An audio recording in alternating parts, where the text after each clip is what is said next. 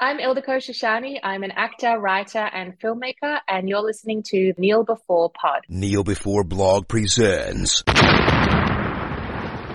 Kneel Before Pod.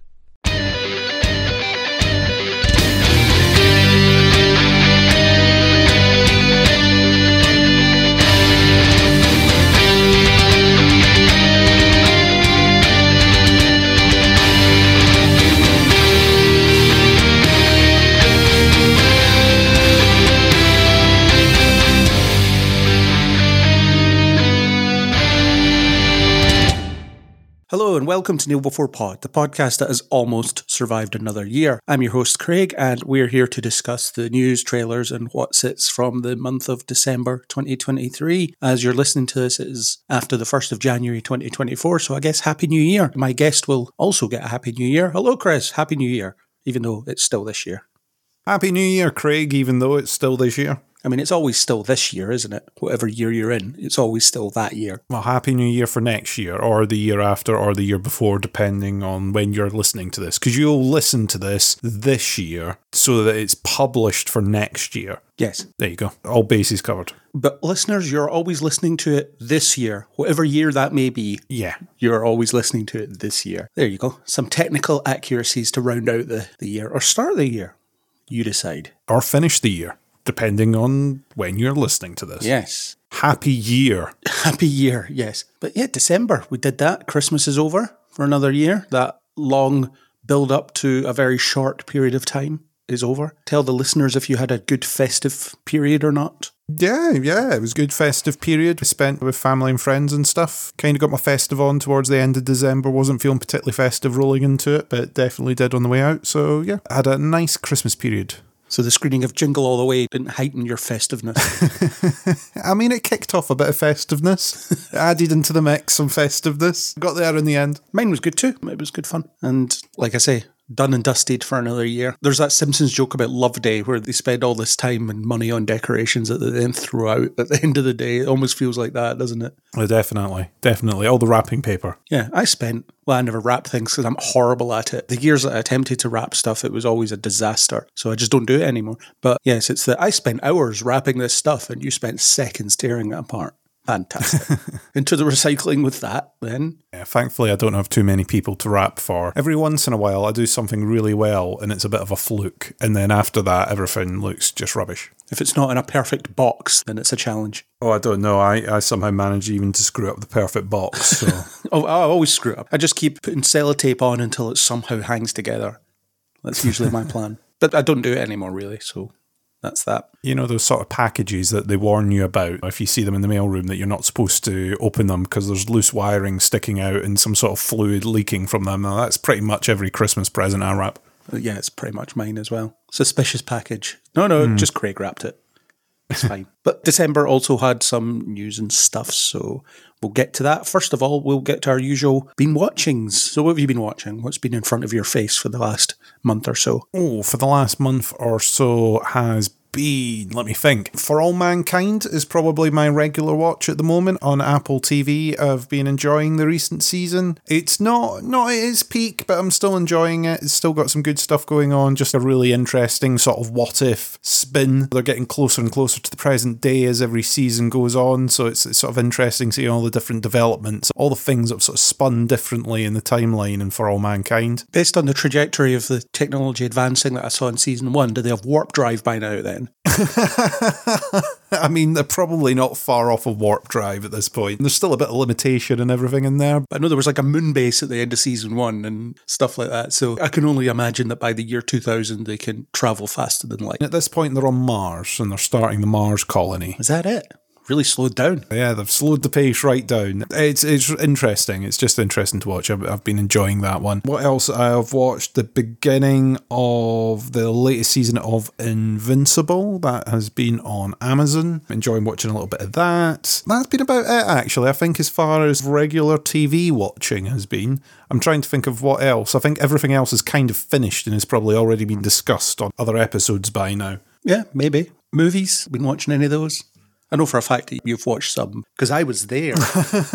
You're going to end up reminding me of all the movies. Don't worry, they're all on my list, perhaps. All on your list, and I'll go, oh yeah, I saw that one. Movies. Well, obviously, we did the retrospective of Jingle All the Way that you hinted at at the beginning of the episode to try and get our festive on. First time I'd seen that on the big screen, so really enjoyed going off and seeing that. Arnie on fine form, comedy form, and very, very, very, very recently, uh, we went to see uh, Aquaman. Yes. Aquaman and the Lost Kingdom. Considering how much money it made, this was obviously Aquaman 6 that was out by. Oh, no, no, no, wait. Sorry, hang on. It was Aquaman 2. It was a follow up to 1999's Aquaman. Feels like it. It was so long ago, I was like, I regret not reminding myself of what happened in the first Aquaman when I was watching it. It was all right in my book, Aquaman. There you go. Chris's rating, it was all right. I would say a nailed on, if I was having to put arbitrary star markings against Aquaman, it would be two stars for me. It ticks every single box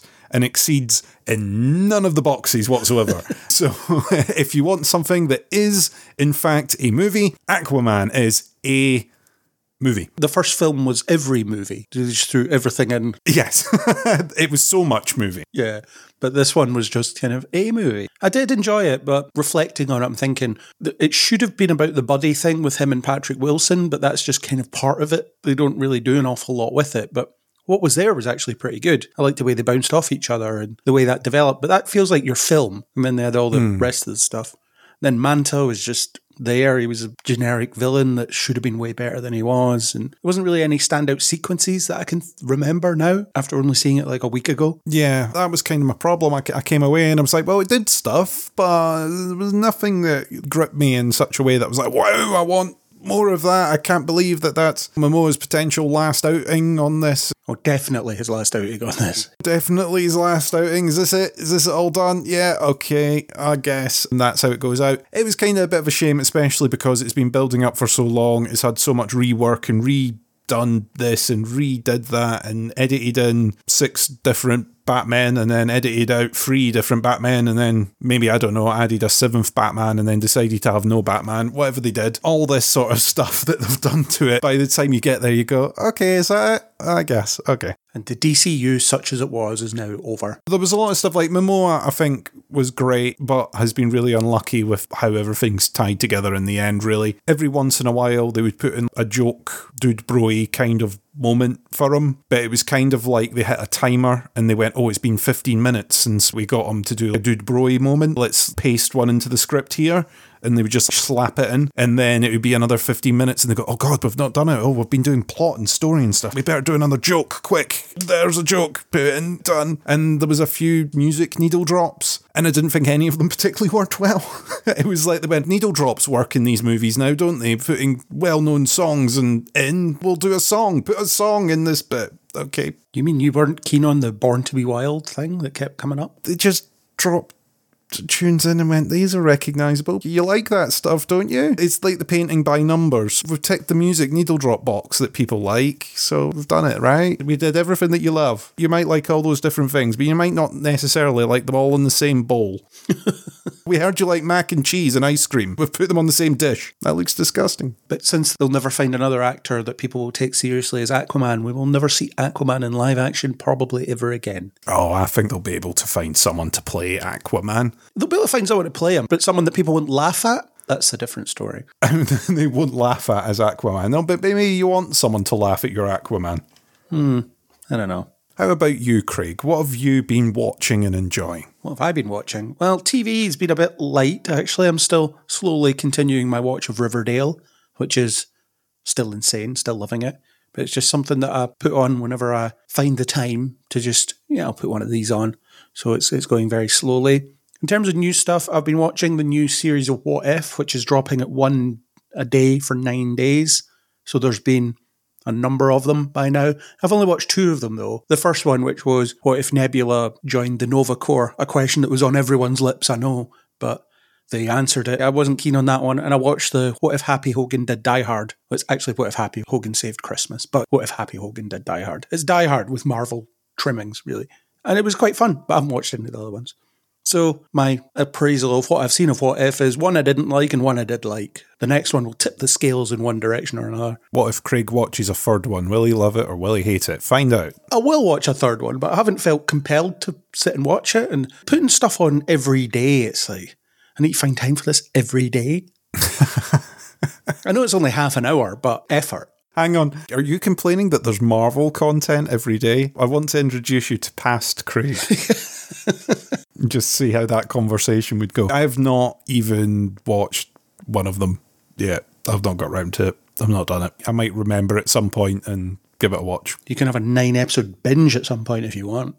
Yeah, nine episode binge. Woo. At some point. By the time you're listening to this, I think they'll all be out. Countdown to the bells and then they'll all be released. If you start the last What If episode at 30 minutes to midnight, something will happen bang on midnight. You know, one of those challenges. the other thing's Doctor Who, the four episodes that we've now had three David Tennant, one Ncuti Gatwa. In general, I enjoyed it. I liked the first David Tennant special, fine. The second one I thought was really good. The third one I wasn't keen on. Then the Christmas special was Ncuti Gatwa. I thought he was good, and I think the new companion's really good. But I found the episode itself pretty average. Oh, but it had a Goblin King song. Yeah, but the goblins were just nothing. And you got to see Davina McCall taken out by a Christmas tree. Or possibly not taken out by a Christmas tree. Spoilers, man, spoilers. Maybe she was, maybe she wasn't. I'm not going to say. What more could you ask for? I love that this is a collaboration with America now, with American money in it, and we've got worldwide superstar Davina McCall getting taken out by a Christmas tree. Yeah. I'm glad to see that the money has not went to the producers' heads and they've went too over budget with the random celebrity cameo. Well, back in Doctor Who's heyday, when it was popular in the US as well, they must have had a lot of British known comedians and things in the Oh, show yeah. that people were like, who the hell is this? Of course. Well, did you think I was being sarcastic when I said worldwide superstar Davina McCall? Come on, Craig. As if I don't know. Maybe she presented Big Brother in the US. I don't know. I've never watched Big Brother. as if I would knock worldwide superstar Davina McCall. Don't know what you're getting at there, mate. I was going to say they had Anne Robinson and people like that, but she did the weakest link in the US for a while, didn't she? Yeah, kind of feel similar about the episode. Uh, I watched the Christmas special last night. I thought it was okay. It always takes me a while to bed in with new doctors. I don't like change. it takes me a little while to get in. I'm interested. It is a completely different kind of energy, I think. Yeah, it definitely is. Seeing the little teaser that they've put out as well, you sort of get that it's going to be a different kind of energy, I think. So, yeah, it'll be interesting. One of the things that threw me during the episode was the new assistant or companion. I keep wanting to call her Millie, but that's the actress name. Ruby is the, the character's name. She takes it all massively in her stride. There wasn't any moment of what is going on? What is this crazy stuff that I'm involved in? It's a bit where the doctor starts singing and then she just joins in without even questioning why she's doing it. No, no, the companion's supposed to be the audience analog, this normal person flung into this extraordinary world, and she's just in there and involved and not questioning anything. but she's she's really good. The actress is only 19 to make everybody feel old. She wasn't even born when Billie Piper was cast. And she was like one year old when the show first aired, as in the, the modern version of the show with Christopher Eccleston. Oh, that's ridiculous. Yep. But she's really good. I'm not saying that 19 year olds can't be good actors, but it was really surprising how confident and assured she seemed in the role already. So I think it's going to be a fun pairing for the, the next series, which is on in May, I believe, and it will consist of eight episodes. And then there'll be another Christmas special come Christmas.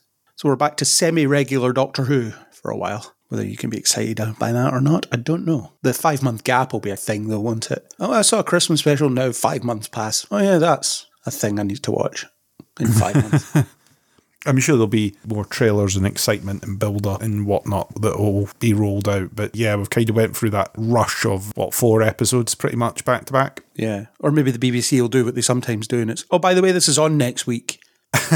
Oh, okay. But I don't, I don't think Disney will let that happen. It's like surprise, Doctor Who. So next week. Clear your calendars.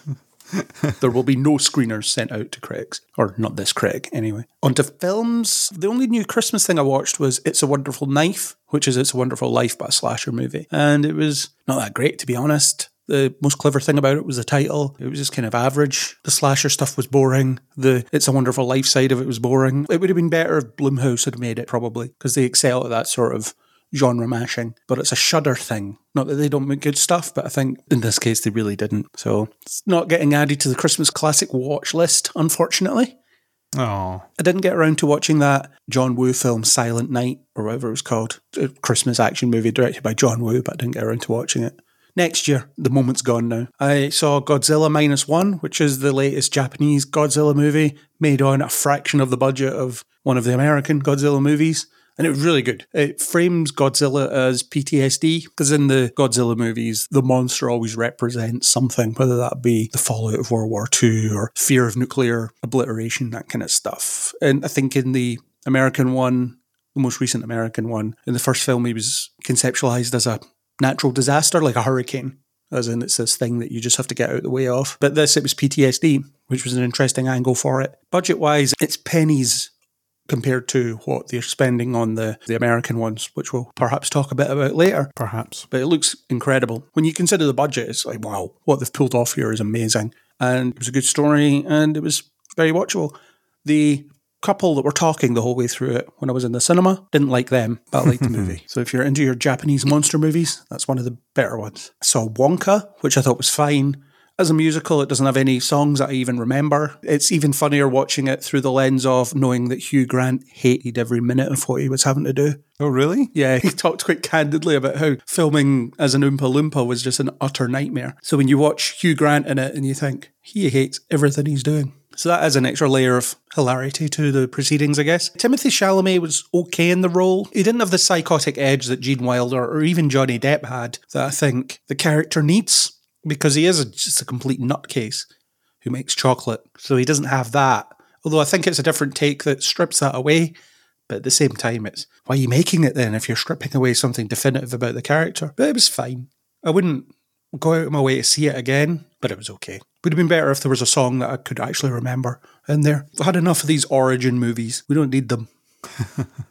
Speaking of origin movies, so The Hunger Games, The Ballad of Songbirds and Snakes, and you were at that. I was at that one, yeah. I kind of forgot about that one. I kind of enjoyed that. I thought it was interesting. It's sort of uh, different than some of the villain prequel stuff that you see where it tries to go overly sympathetic. It does try and go for Snow's point of view for a bit and try and come up with a bit of reasoning, and you see some paths that could have been followed. So I thought that was interesting. I didn't get tons out of it because I've never been the hugest of Hunger Games fans, but I imagine a few people that are will get more out of it maybe than I did, but I enjoyed it for what it was. Yeah, I thought it was decent enough. I think it's weirdly too long, but also too rushed. The film feels long, but it also feels like it doesn't do enough to tell its story. So you have a point in Snow's development where he's kind of a nice guy and then now he's evil. and the in between part you don't really get a good look at. I'm not advocating for splitting things in two, but maybe this one should have been split in two. Yeah, there's kind of a rapid tonal shift partway through, and they made a decision just to stick it all in one film. Would I have advocated for splitting it?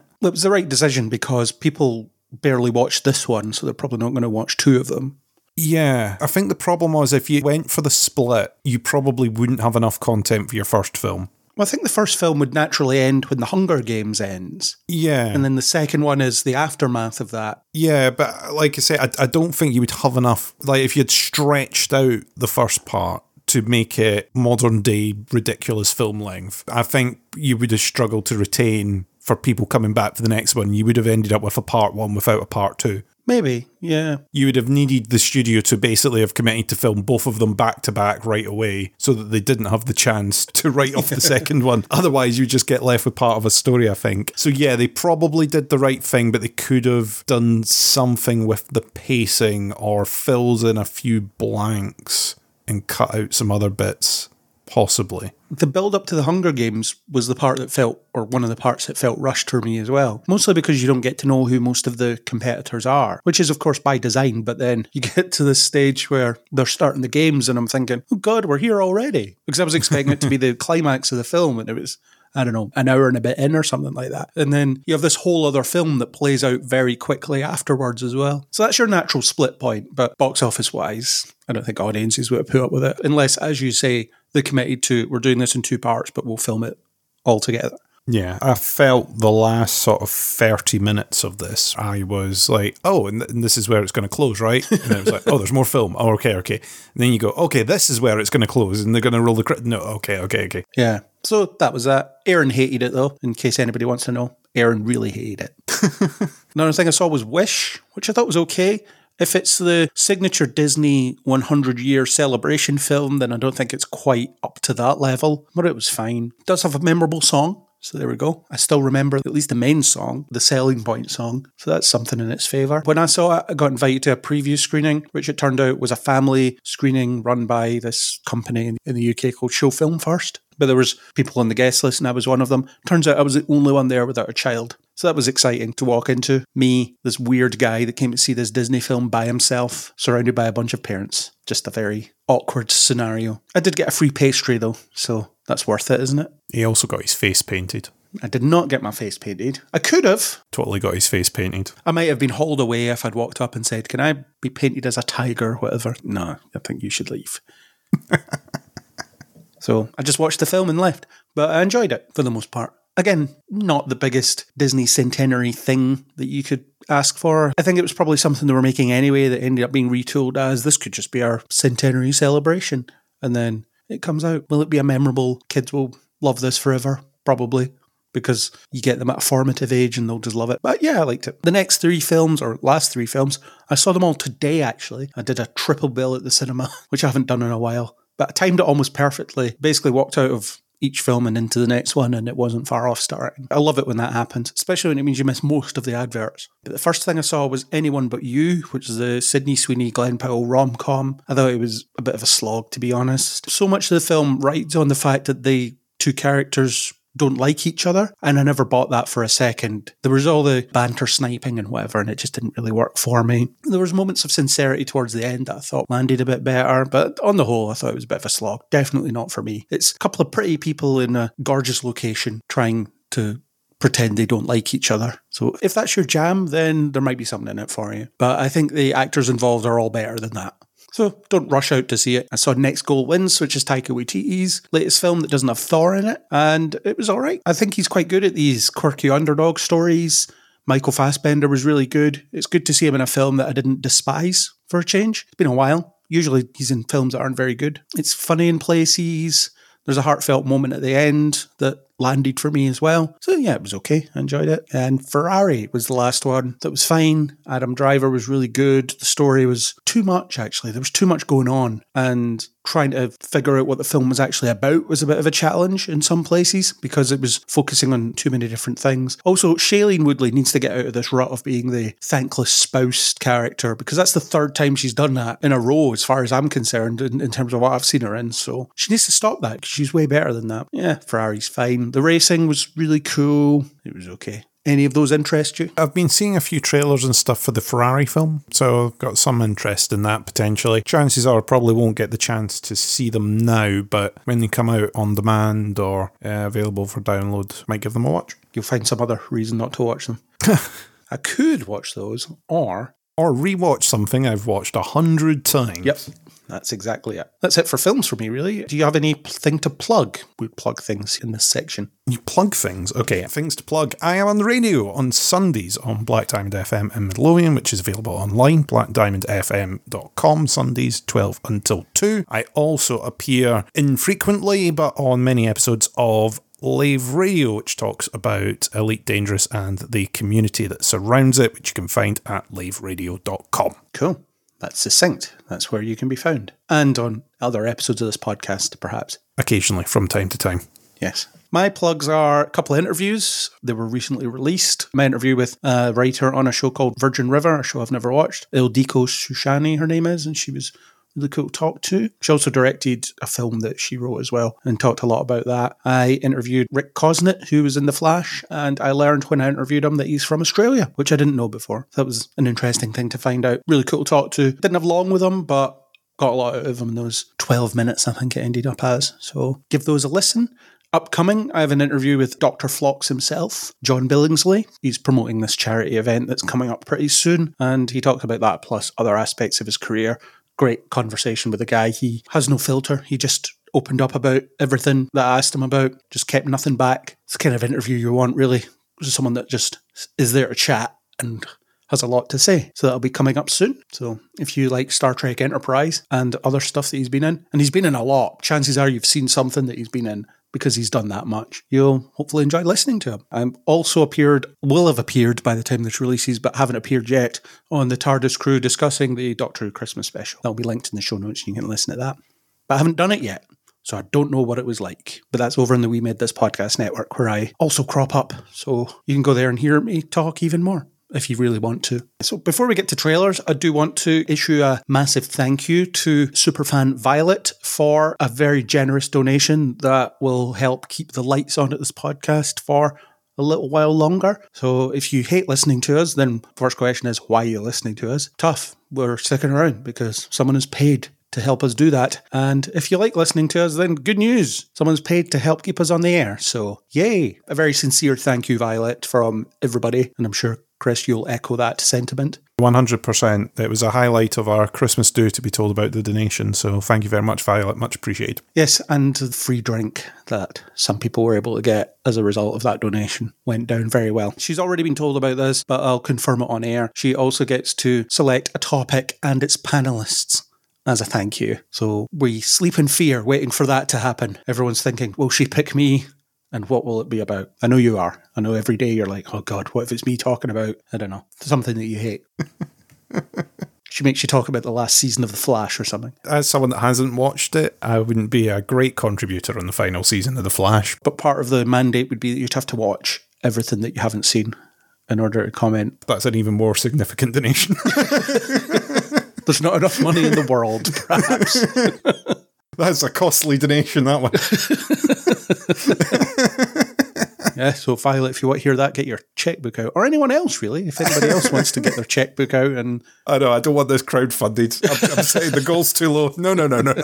So when you set those petitions and it's you've got to get three thousand signatures of the petition for anything to happen, and then suddenly everyone clubs together with a penny, and I'm having to watch the final season of The Flash. No, no, no, no, no, no. It's like that guy that did a Kickstarter so that he could make potato salad and then he got a donation of like hundreds of thousands or something like that. So it kind of backfired because all he can do is spend that money on making potato salad. Unless he's some other crooked crowdfunders that we could mention who spend the money on themselves somehow. And apparently no action is taken. But for legal reasons, we won't name any of them.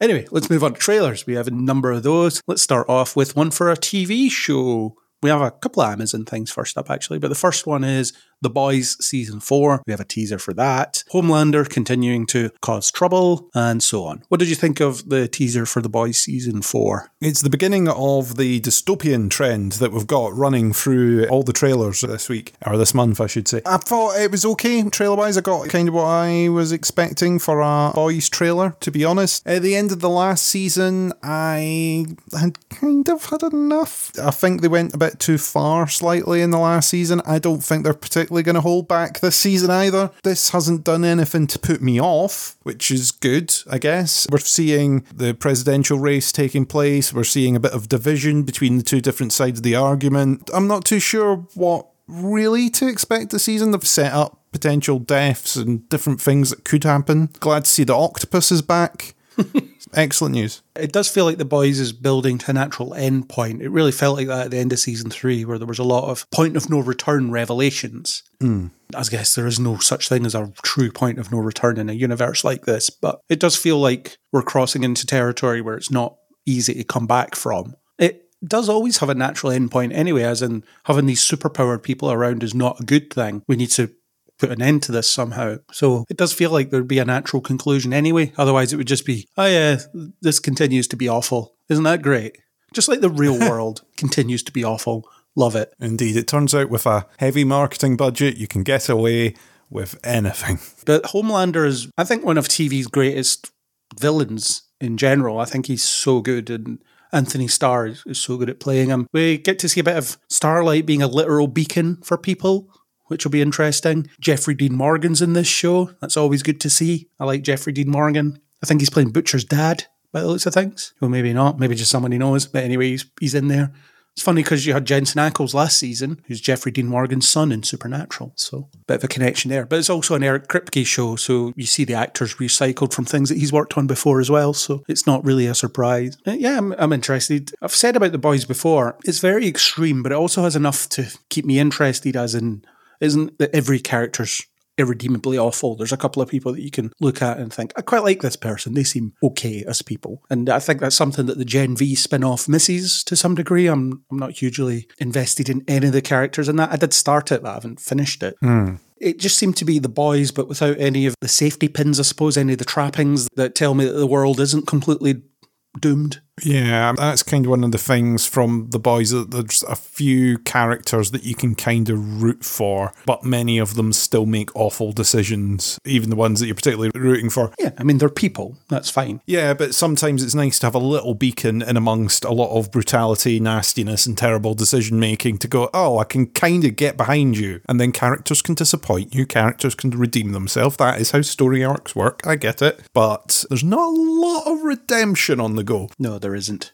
So we'll see how this goes. I will continue watching it. I don't know if this will end up being the last season. The brand, if we can call it that, that's what it is now, isn't it? Brands and content and all this stuff. Hmm. The brand is popular, so I think they'll keep the boys' universe on the go in some way, but the boys' show might have to naturally come to an end at one point. There's avenues that can go down in spin offs and things. Characters that live through it, I guess, can spin off into their own stuff and whatever. Nothing lasts forever. And I really hate it when they keep shows around forever when they just do not need to be around forever as well. Quit while you're ahead, in some ways, is a good idea. Yeah, no one ever wants to be the final season of The Flash. No.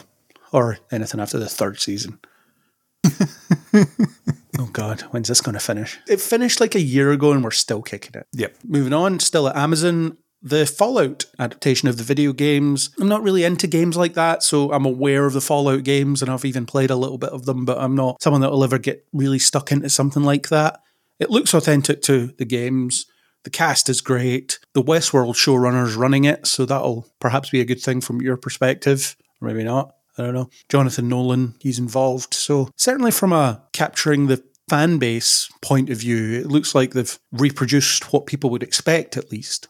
Yeah, I've played a few of the Fallout games. They've kept the soundtrack, the 50s, 60s aesthetic soundtrack stuff going on, at least from the trailer point of view. The in- interior of the vault scenes seem quite true to what I've seen in the games. You've got a bit of power armor going on. You've got a few different bits and pieces. I'm interested to see what they're doing with the story. I can't quite tell from the trailer if there's a lot that's pre whatever the incident is to post whatever the incident is. There seems to be a mixture of different bits and pieces in there because normally the interesting thing with Fallout is what's been going on in the vault, how people ended up in the vault, and what mad experiment has Vault-Tec been running on them while they've been in there. At least in the games, there's not many vaults that you come across where someone hasn't been trying to do something a little bit loopy in there. So it's going to be an interesting watch, I think. I definitely will be giving this one a go when it comes out. There's at least one flashback to the world ending. Hmm. You see in the trailer all the nukes going off. definitely a thing from Westworld is tricking people with timelines and scenes. So there might be a bit, I don't know if we're following just one protagonist or if they're going to be sort of jumping between a few different bits as they go. One thing I'm wondering about is how will this stand out from other post-apocalyptic shows that we've hmm. gotten over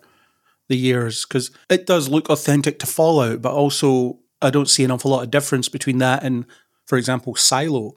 Silo was essentially in the vault, wasn't it? In some ways, To an extent, yeah, Silo is within a vault, for want of a better term, yeah. but even the technology aesthetics not that different and stuff like that. Yeah, Silo doesn't really explore the outside though. The whole point in Silo is very much that they're inside the vault, whereas this looks like they are exploring the wasteland outside. yeah. The point of the Fallout games is you start off in the vault and then you you go outside and have your adventure, pretty much, isn't it? Yeah. I wonder if they'll do the big test that you have to do in was it Fallout Three, that really long multiple choice test that you had to do.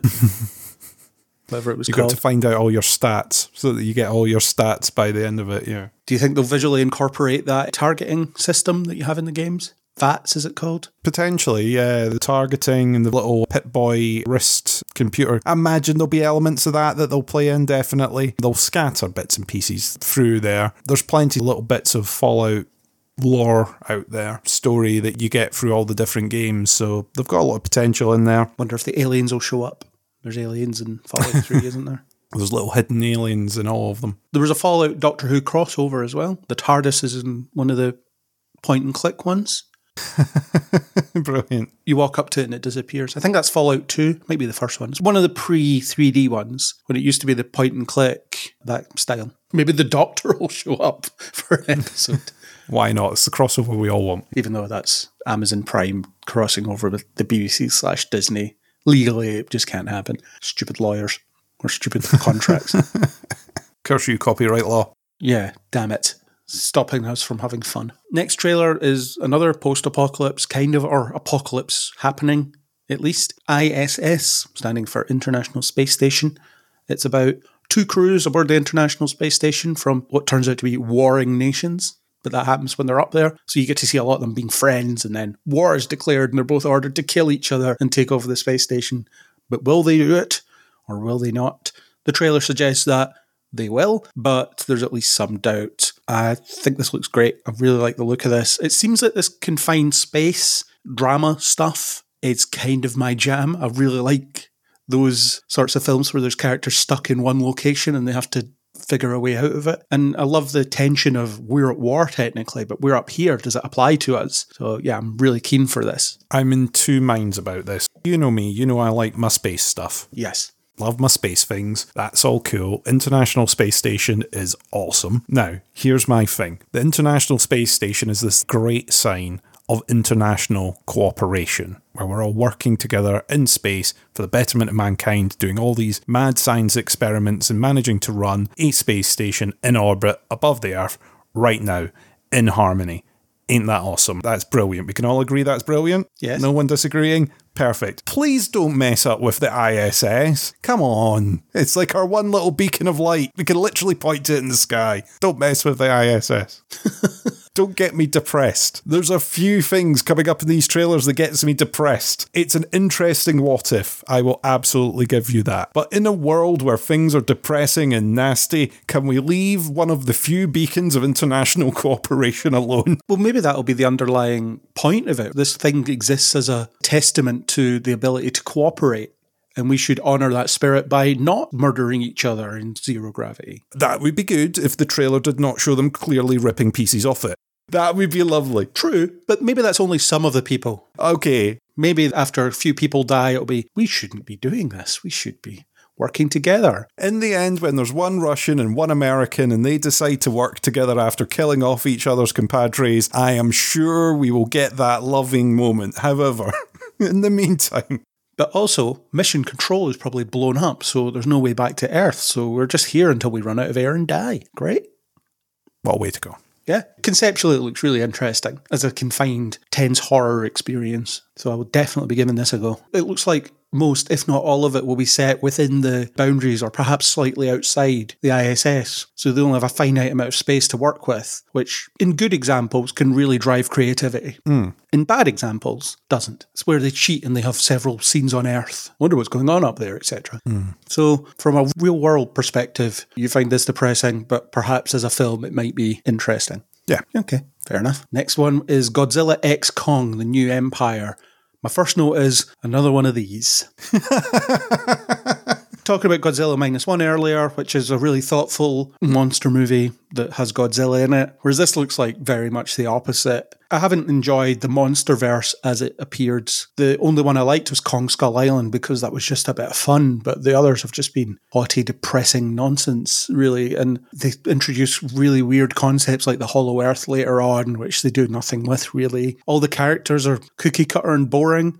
You could give the lines to anybody and it wouldn't really make that much of a difference. Godzilla vs. Kong came out during the pandemic. And then when the cinemas reopened, as we were trying to come out of the pandemic, that was one of the films that was being screened. But I was thinking to myself, I can't even bring myself to go to IMAX to sit through all the crap to get to the monster on monster action sequences because I was just so bored by its attempt at telling a story. And I don't think it'll have changed here. And this one looks like it's throwing even more crap in. There's a baby Kong because every franchise needs a baby thing that they can sell Funko Pops of. There's another giant ape causing trouble. Kong and Godzilla are buddies now, and Godzilla radiates pink energy for some reason. Don't know why. He just does. So I'll see this for hopefully some decent spectacle, but I'm not optimistic about anything surrounding that spectacle. Hopefully it's not just a long slog waiting for all the action to kick in, but I fear it will be because the other ones have more or less been that. I, for one, am delighted that we're continuing the monster math section following Godzilla minus one. We've now got Godzilla times Kong for this one. I didn't see the last Godzilla one. It did not appeal. This, again, doesn't really appeal. I think I've kind of had my fill of this for the exact reason that you say. The story is normally really difficult to tell the human angle of this, and they rarely get it right. A lot of the time, you end up with a person running about and monsters being very vindictive of one person in particular in a crowd for no apparent reason. In the same way that you would chase one ant around the garden, it doesn't track a lot of the time for me. It just isn't enjoyable. I've not really watched any of the Monarch TV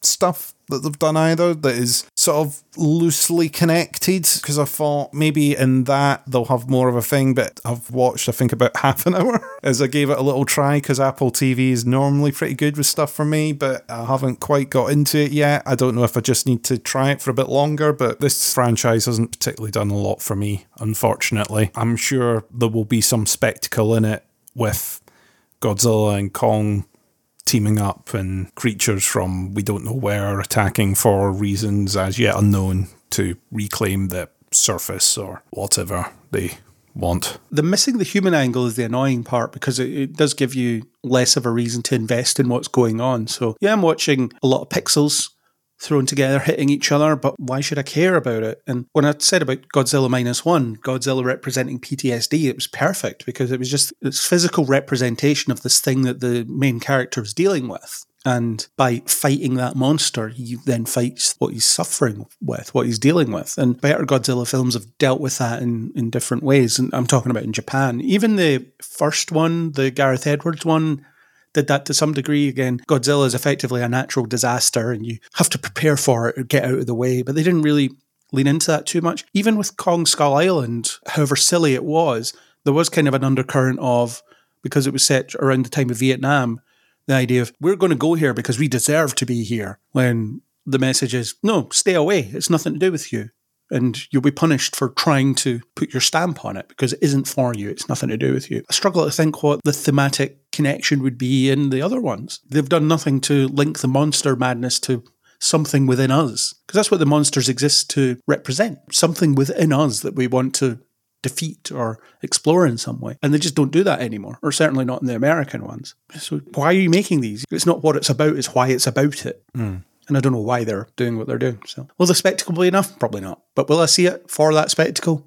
Possibly. But I'm not enthusiastic because they haven't done a great job so far. And I don't think this will be the one that changes that. Could be wrong, but no idea. Let's move on to self reliance. Reality TV was always going to end up here, let's face it. That's the natural direction of travel. Jake Johnson, though, he's really good usually, and he's directing and writing this one. So let's see how he does with that. Weird Andy Samberg playing himself, but kind of a evil, bloodthirsty version of himself, or maybe he's just like that in real life. I don't know the guy.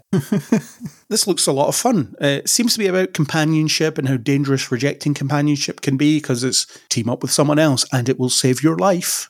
That's a pretty heavy handed message, but it's clear as day, I guess. You know what the film's about, unlike the Monsterverse ones, I suppose.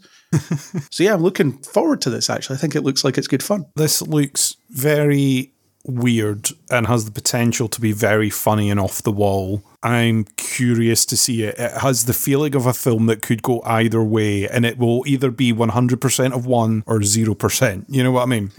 it's either going to be the best thing that you've seen or the worst thing that you've seen. I do like Andy Samberg. I do like a lot of these different things that could be kind of off the wall and very random and just you've got to accept the premise of this and then just move on then just get into it go. So the fact that it sets up quite quickly what the guy's got to do and then right is he going to get his money and what does he discover along the way and yeah i am interested in this one it stands out amongst a lot of what we've got on the list this month as being quite a fun watch plus anna kendrick's in it and despite the fact that she's largely the same in everything she does i'm not sick of that yet somehow she seems to be charming enough to overcome that. Because there's a lot of comedy actors where I'm like, oh, you again, whenever I see them, because they're just in the same shtick over and over again. But she isn't one of them, at least not yet. And Jake Johnson, like I said, I've seen him in a few things and quite liked him. Do you just hear Peter B. Parker though whenever he speaks now? Because I do. Oh yeah, it's Spider Man, his voice. So I guess he's done a good job of embodying that version of Spider Man to the point where the voice just sticks. Yeah, fun. It's the only kind of reality TV that I'm ever going to watch, as in a film that's about reality TV, not the reality TV itself. Although I do think that if they'd announced a celebrity Hunger Games, I might be compelled to watch that. We're just going to stick some famous people that nobody likes on an island and the survivor gets to, well, live. No one will complain about them ever again. That'll be their prize. And they get to survive. Is that too bloodthirsty? I'm going to go with yes. But you'd watch it as well, wouldn't you? Maybe the first episode. Imagine they put James Corden and a bunch of other people that you don't like on an island and said, fight to the death. I'm more for putting them on an island, telling them it's all going to be filmed by secret cameras, and then not doing anything. that would also work. You just regularly fly them to an island and you go, there's secret cameras everywhere that are going to be filming you, and you win a prize if you win the show. The rules will be explained to you once you're on the island. Parachute them onto the island, and our work here is done. they would probably die, but you wouldn't have to hear about it, so your conscience would be clear, I guess. Oh, I mean, what happens on the island is very much up to them. I would assume that they have built a colony and are living their best lives. A society made up of awful celebrities like a utopian society that I think they would all build working together collaboratively, like a beacon of humanity. It would be humanity's lifeboat. If plague spread throughout all the other continents, that island of celebrities would survive. Well, that's even worse. The last of humanity is James Corden, Jared Leto. Or they would all eat each other out of desperation. Either one. Oh dear. You've made it worse. No, I've not made it worse. I've made it great because it is whatever you want to think it is. You're making it worse by thinking they'll all eat each other alive. I was saying that you build a utopian society. That's the worst part. That humanity dies and then what's left is these people. be the worst. Next up, we have Mr. and Mrs. Smith. This doesn't look as good as the film, but the cast is really good, so it might be worth a go. I wasn't really grabbed by the trailer that much, though. It just looked a bit by the numbersy, as in, mm. this film was good, let's make a TV show out of it. Yeah, it kind of has the feeling of someone's been looking around for a concept of something that they can spin off into a TV show and they've come across this. I feel the same as you. Maybe they're holding stuff back for the trailer so they can make it a bit more fun when you watch it. If you put too much in the trailer, then you can kind of guess plot twists and things. They do have the potential of dropping nice surprises and stuff in there if they keep the trailers a bit tight. It's all about balance. If they lose confidence in it, they might throw tons more into a trailer as it gets closer to release. Yeah, maybe. I like the film though even though it destroyed Brad Pitt and Jennifer Aniston's marriage. it was partly that film that tore them apart, apparently. Although maybe they were in trouble before. I'm not going to feel guilty for enjoying a film because that happened. Celebrities get divorced all the time. Why does it have to be my fault? But I liked it. I thought Brad and Angelina were really good bouncing off each other and that. And I'm not quite getting the same vibe from the two in this Donald Glover and what's her name? Maya, whatever her name is. So I know. Maybe we'll see. Maybe I'll watch it. Maybe I won't. There's a good chance it'll just drop on Amazon and I'll forget it exists, especially since they're about to roll out their ad tier that you have to pay the US pricings and it's $3 more to get rid of. So screw that. But that's going to put me off watching stuff on Prime because I know I'll get adverts. Ah, uh, the nice cycle of undercutting someone, taking all the business, and then doing exactly what they were doing now that they're all gone. Yeah, what a cheek though. Oh, by the way, as of the end of this month, it's going to cost you an extra $3 if you want to get rid of ads. And not only that, we've got your shopping and your browsing history so we can target those ads and be extra specific. You're welcome. Yeah, and we're going to cut off your TV shows mid sentence to interrupt them with an advert break as well. And make sure that when you hit that skip button, you're not accidentally hitting buy it now. God, that could Be happen. careful. It's in the same corner of the screen and it looks very similar. It's the YouTube ads that have the send to phone. Why would I want to send this to my phone? So you can buy it now, Craig. That's why. buy it now. so, Mr. and Mrs. Smith with or without ads. Maybe I won't watch it. I don't know. Moving over to Apple, who aren't screwing their customers quite yet, at least on their streaming service. It'll probably happen. Masters of the Air. For some reason, I have it in my head that you think this looks really good. It feels like it's going to be right up your street it's a World War II combat pilot thing. So it's a bit like Pearl Harbor, but maybe it won't suck. Less sucky Pearl Harbor. It looks pretty epic, and the attention to detail seems to be very impressive. That's what notes I have. Visually, it looks really interesting. It's kind of, they've done vintage Top Gun, haven't they? Yeah, with some of the in plane footage that they've done here. Yes, it does kind of interest me. I like a bit of my World War II history. So, yeah, I probably will watch this one, at least give it a little shot. It's a nine part series, so it's not too big a commitment to jump into. It looks pretty impressive. I am not sure of all of the historical fact, and I don't know if historical fact may get in the way of their interesting fiction. I imagine there will be a lot of hot takes on this did happen, this didn't happen, and potentially people that have been left out or their actions have been twisted in some sort of way. So it'll be interesting what they've done from that point of view. Yeah, definitely interesting this one. Yeah, it'll be interesting to see what events they skirt around or have adapted. What real missions is this going to deal with? You seem to find now that anything that's got a historical context follows behind it a bunch of people that say that didn't happen and this didn't happen that way and this character did it this way and there'll be several different theories about what did happen, didn't happen, and who said what when. Yeah. So yes. They often do these things where we never said we were doing a one to one representation of history. This isn't a documentary, it's a drama. Based on true events rather than these are true events. Yeah. So we have characters that combine two or three real people into one person so that one person could do more rather than these three people that weren't really connected and all that stuff. So when it comes to historical fiction, I'm okay with that.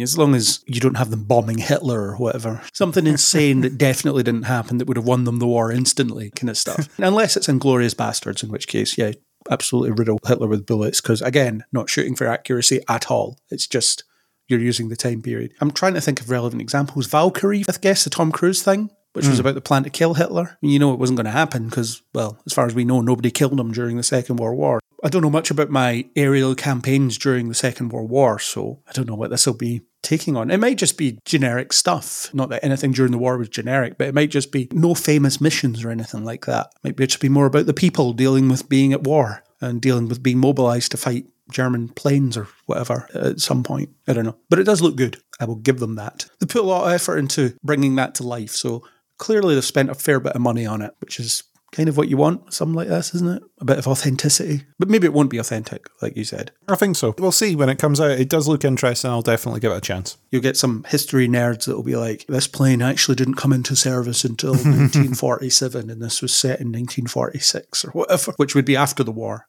So that's a bad example. but you know what I mean? Stuff like that. Those kinds of guns weren't mounted on those types of planes until this year. You'll get a lot of that. You can clearly see that guy has an iPhone in the background. Starbucks cup in the middle of that cockpit. Yeah, that's it. Anything like that. okay, let's move on to something else. It's a bit bleak Civil War, which is Alex Garland's next film. I like Alex Garland. He is always worth paying attention to. He's done some great stuff, done some mediocre stuff as well, but he's always interesting. He's giving us an extreme example of a broken world where people are being turned against each other, which is not as far fetched as you might think. Basically, it's certain states in the US secede and then go to war with the US, hence the Civil War. Yeah, it's really bleak. Nick Offerman's the president, though. That surprised me. it's difficult to see him in a role like that. I usually see him as somewhat comedic. So Hmm. whenever he turns up in something like that, I'm like, I'm expecting you to make me laugh, but I don't think that's going to happen here. Yeah, it doesn't have the feel of many laughs, does it? It's No. part of what I've tagged as the depressing realism theme that we've got. yeah, it's December. Let's release all the depressing stuff. Depressingly, this could come to pass kind of theme. In latter years, when things were looking merrier, you could look at something dystopian and go, wow, that's dystopian and an interesting take. And now you look at dystopia and you go, oh God, that could happen, couldn't it? this could one day be a thing. Having a look at a two states, United States, and of course they're at war. Like you say, it's an interesting, let's take these situations and ramp it up to be even more serious. You'd like to think it was in some way a cautionary tale. Other people will take it as a great idea. Let's make this a reality. That's what we were trying to do all along. Yeah, why did no one think of this sooner? Having two states. It's so much simpler. You could have two Americas and then they could kill each other for dominance. Great idea. Let's do it now. Ah, dear. Yeah, so it's part of that theme. It has the potential to be interesting. I don't know if I want to watch this. Simply from the point of view that some of this dystopia is getting a bit too close to home for me. I kind of want to be cheered up sometimes when I go to the movies. There is not a lot of cheering up on this list. No, I suppose not. I like cinema for escapism. And I have the feeling over 2024, with politics in the world and the number of elections that are taking place across the world next year, we are going to have a lot of dystopia to watch on the news without watching it in the cinema. Yeah, when you can use actual news footage in your dystopian films, that's a problem. Yes. Like when Star Trek used footage from January the 6th to illustrate a point. Hmm. Crazy. But I like Alex Garland stuff. I usually watch the kind of stuff he's involved in, and this looks like something that he's certainly thinking about and wants to take it to its logical extreme, I suppose. The only thing the trailer doesn't really tell you about is the cause of it. There's a sort of hint that the president is corrupt, which wouldn't surprise me. So I wonder if the reveal will be that all of this was orchestrated by the rich because there's too many poor people. We need to get them to kill each other. Too obvious, but then subtlety is out the window, isn't it? I've seen a lot of takes on films and TV shows where people have, certainly some people seem to have forgotten how to read into things. So interpretation just doesn't exist. They take whatever the thing's presenting at face value and they don't think any deeper than that. So I wonder if we are just in an age where if you want to do some messaging in your film or TV show, then it cannot be in any way subtle. You have to beat people over the head with it. So there might be a scene where there's a bunch of cackling rich people in a room laughing about how they made this happen. And they don't hate each other at all. They're not at war at all because this was the plan. Oh god, that's even more sinister and depressing. Jeez. I was just thinking that you could combine maybe this ISS and Fallout into one shared universe. They all create each other, yeah. Yeah, so like the ISS is looking down at the civil warring United States with nukes flying about, and at the end of that is Fallout. There you go. The outcome of that is Fallout. There you go. You're welcome. There we go. Combined all them together. Nice. Three things in one film. Yeah. Except none of them are made by the same people. Let's just assume that they are. My head headcanon is that they are. Let's not get facts get in the way, Craig. This is 2023. Facts mean nothing. Alternative facts. Make up your own facts. Yeah. And by 2024, when this eventually goes out, facts definitely mean nothing. Yeah. Okay, let's move on to Dune Part 2. I mean, this doesn't look especially cheery either. I think this trailer shows too much. It's trailer three, so we're kind of in the territory of why is this in the marketing? You've shown us way too much here. It does look really good, but I predicted that it would because I've seen the first one and that looked great, and it's the same people making it. This one has even more of Hollywood elite actors in it, so cramming them into whatever roles. Some of them have quite small roles, which is quite funny. But yeah, I mean, it looks great, and it'll be good to see the actual end of the story because one of my criticisms of the first one is it's not a film, it's half a film. Hmm. So now we have the other half of the film. And Denis Villeneuve said he's writing the script for Dune Messiah, even though that's not confirmed that they're actually going to make it, but he wants to make it if he gets to. But yeah, this trailer is definitely far too much. yes.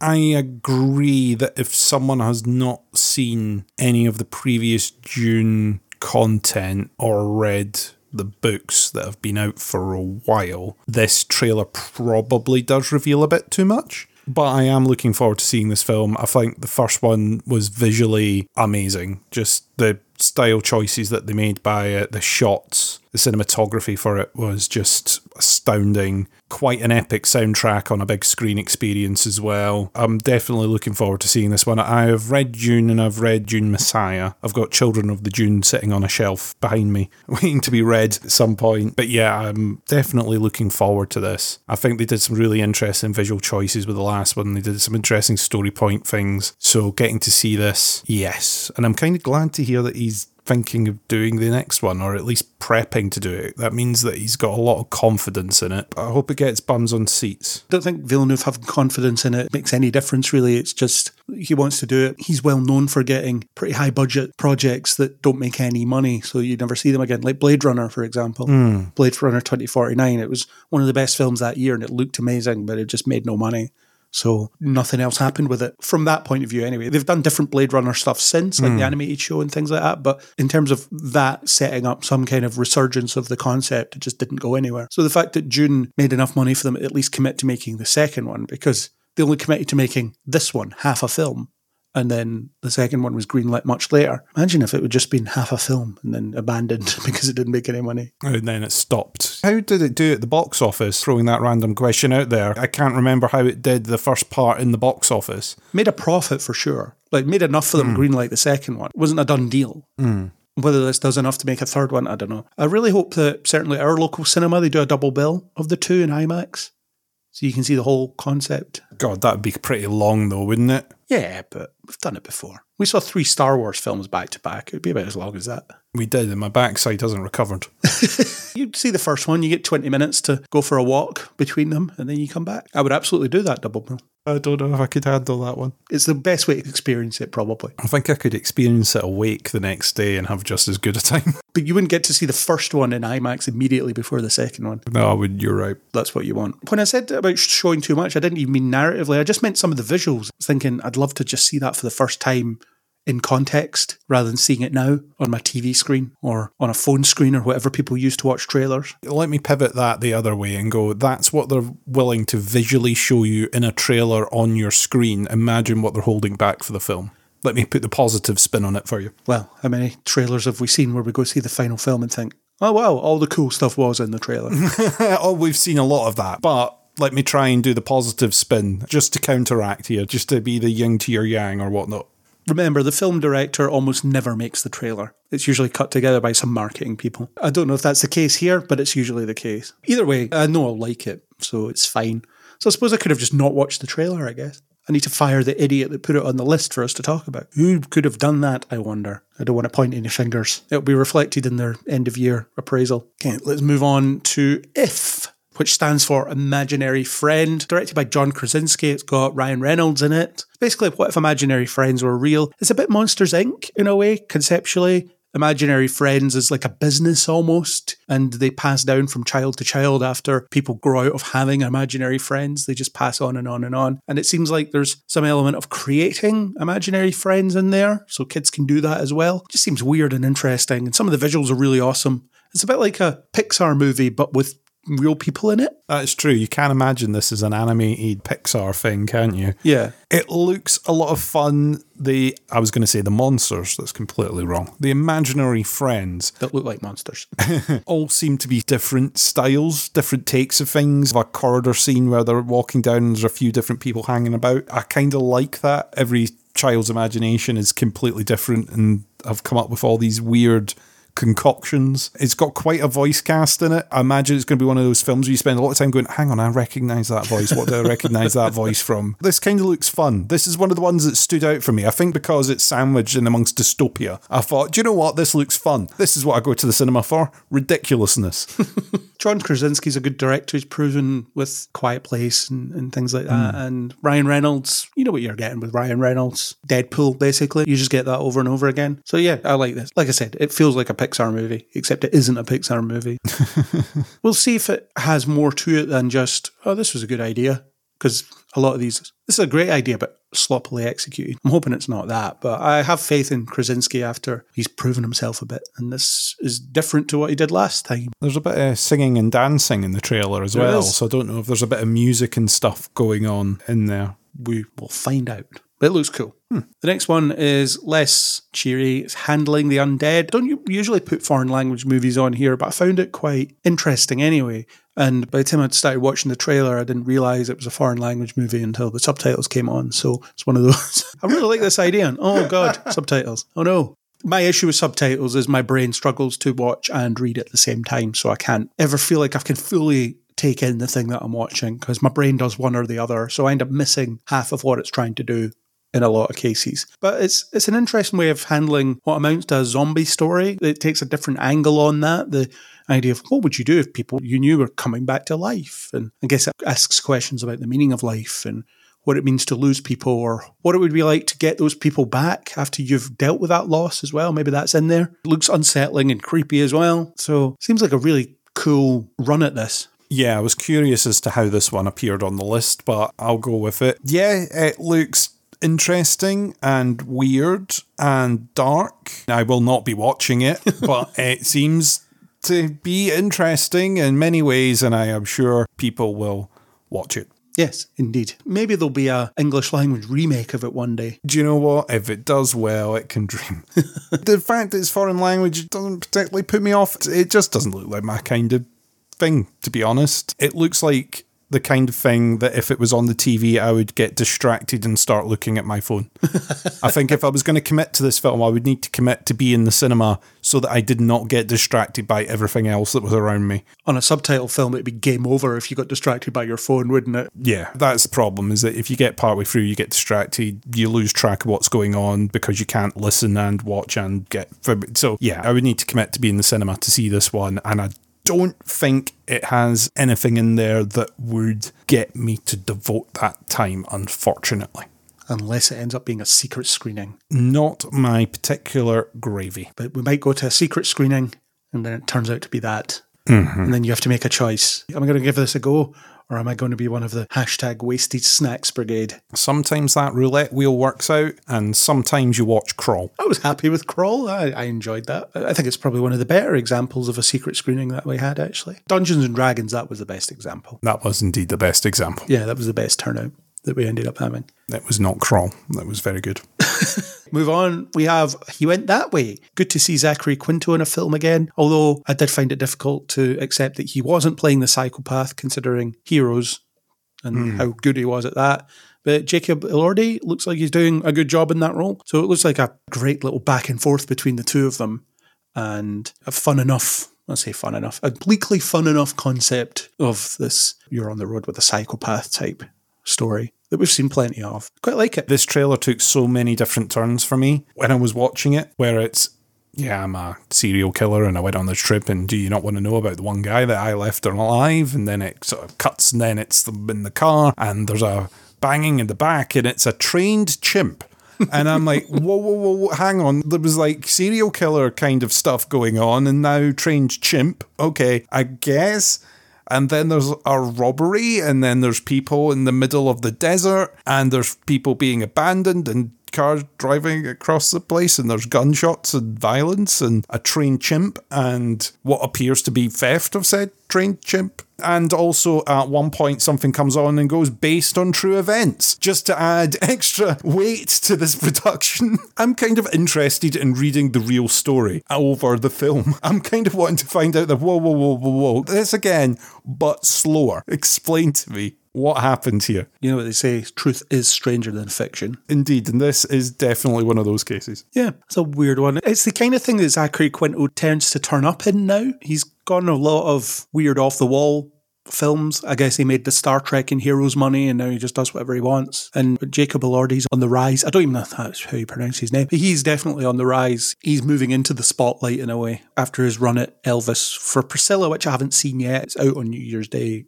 in the UK at the cinema. I know it's out on digital now already, but I'll wait till the cinema and watch it there. I wonder if this is one that was filmed before he was going to be the next hot property. So it was whoever's distributing this or whoever produced it was looking in the stuff that they've got and thought, yeah, we can get this out now because it's got this guy in it. It happens a lot with films when one of the stars has ended up in a blockbuster and they suddenly become bankable. And it's like, oh yeah, we have this in archive. Now we could release it. Happened to a couple of Jeremy Renner films, for example. After he was in Avengers, it was, oh yeah, we, we made this two years ago. Let's uh, throw it out. So that could be that. I don't know. It, looks watchable anyway. Do you think you'll watch it or will you just read the Wikipedia about the real events? I don't know. I might end up watching this. This is probably one that genuinely, if it was some sort of secret screening type thing, that I would stay and watch. But I don't know if I would choose to go and see it at the cinema. It might be something that when it pops up in an on demand thing, I give it a chance. I give it the 30 minute rule.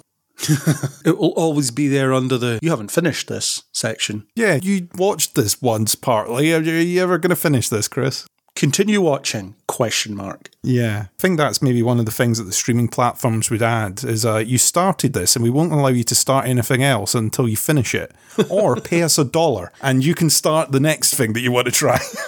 yeah, pay us a dollar to unlock your buffer to unlock the buffer to allow you to remove this film from your current watching list, you need to pay us a dollar. Am I going to have to edit this out because you're giving them ideas? I'm giving them ideas. Yeah, edit it out.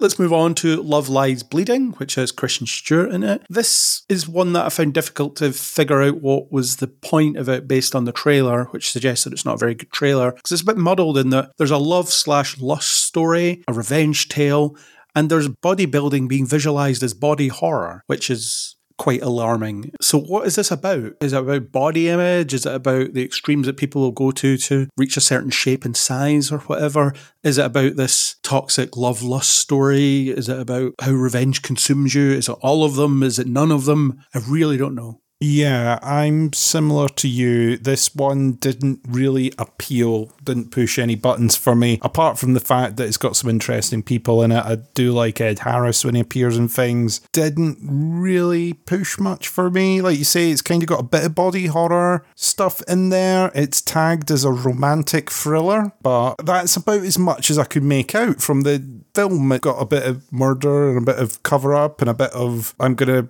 rat you out to the FBI. And it, there's a lot of confusing bits in there. I'm not too sure what this one's aiming for, and because I can't tell what it's aiming for, I can't tell if I would watch it. I'm very much on the this is probably not going anywhere near a watch list camp. It's probably not for me either, but I am interested to find out what the film is actually about. I listed four or five things there that the trailer gets at, but which is it? That's the problem I had with Ferrari. It's like three things happening all at once, and you're not really doing anything with one of them. Yeah, the thing is, in order to sell something in a trailer, you need to tell the audience what it is. The fact that both of us are sort of struggling to describe what this film looks like it is and what it's aiming for means that you've got a problem because audiences then don't know what to expect. And I think a lot of the time now, especially with the amount of money it costs to go to the cinema, you've kind of got to know that you've got a surefire bet when you're going in. And if there's something that's just very vague, then you're unlikely to commit your money to it. Unless you're an indie bro and it's like, yes, this looks like it will be amazing because I have no idea what it is, so I'll watch it. If you're a fan of particular distribution companies, then maybe.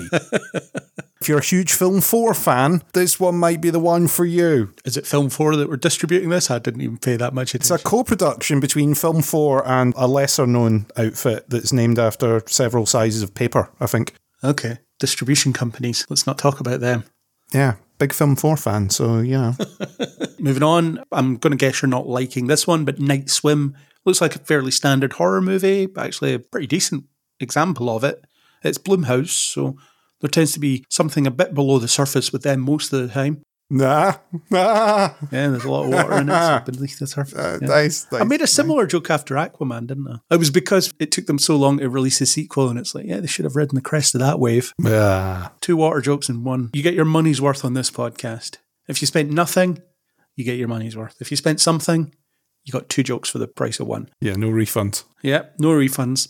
Just you can withdraw your support at any time, I suppose. it looks pretty creepy. There's a lot of jump scares, which I tend to find in horror is, is the cheapest way to freak someone out.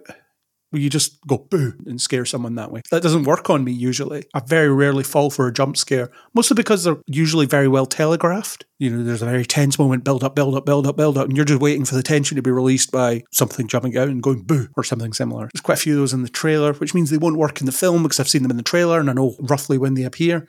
So there's that, but it looks all right. Looks interesting enough. You pretty much nailed on what I was going to say at the beginning. This is not for me. It's not my kind of film whatsoever. I am not a big horror person at all. It looks like it's full of jump scares and stuff, which again doesn't really appeal. It's not really got anything going for it for me. Horror, not my particular thing. So just instantly when it, you start getting the little piano chords of the this is a horror film trailer music, I instantly go, well, that one's not for me before you even see anything.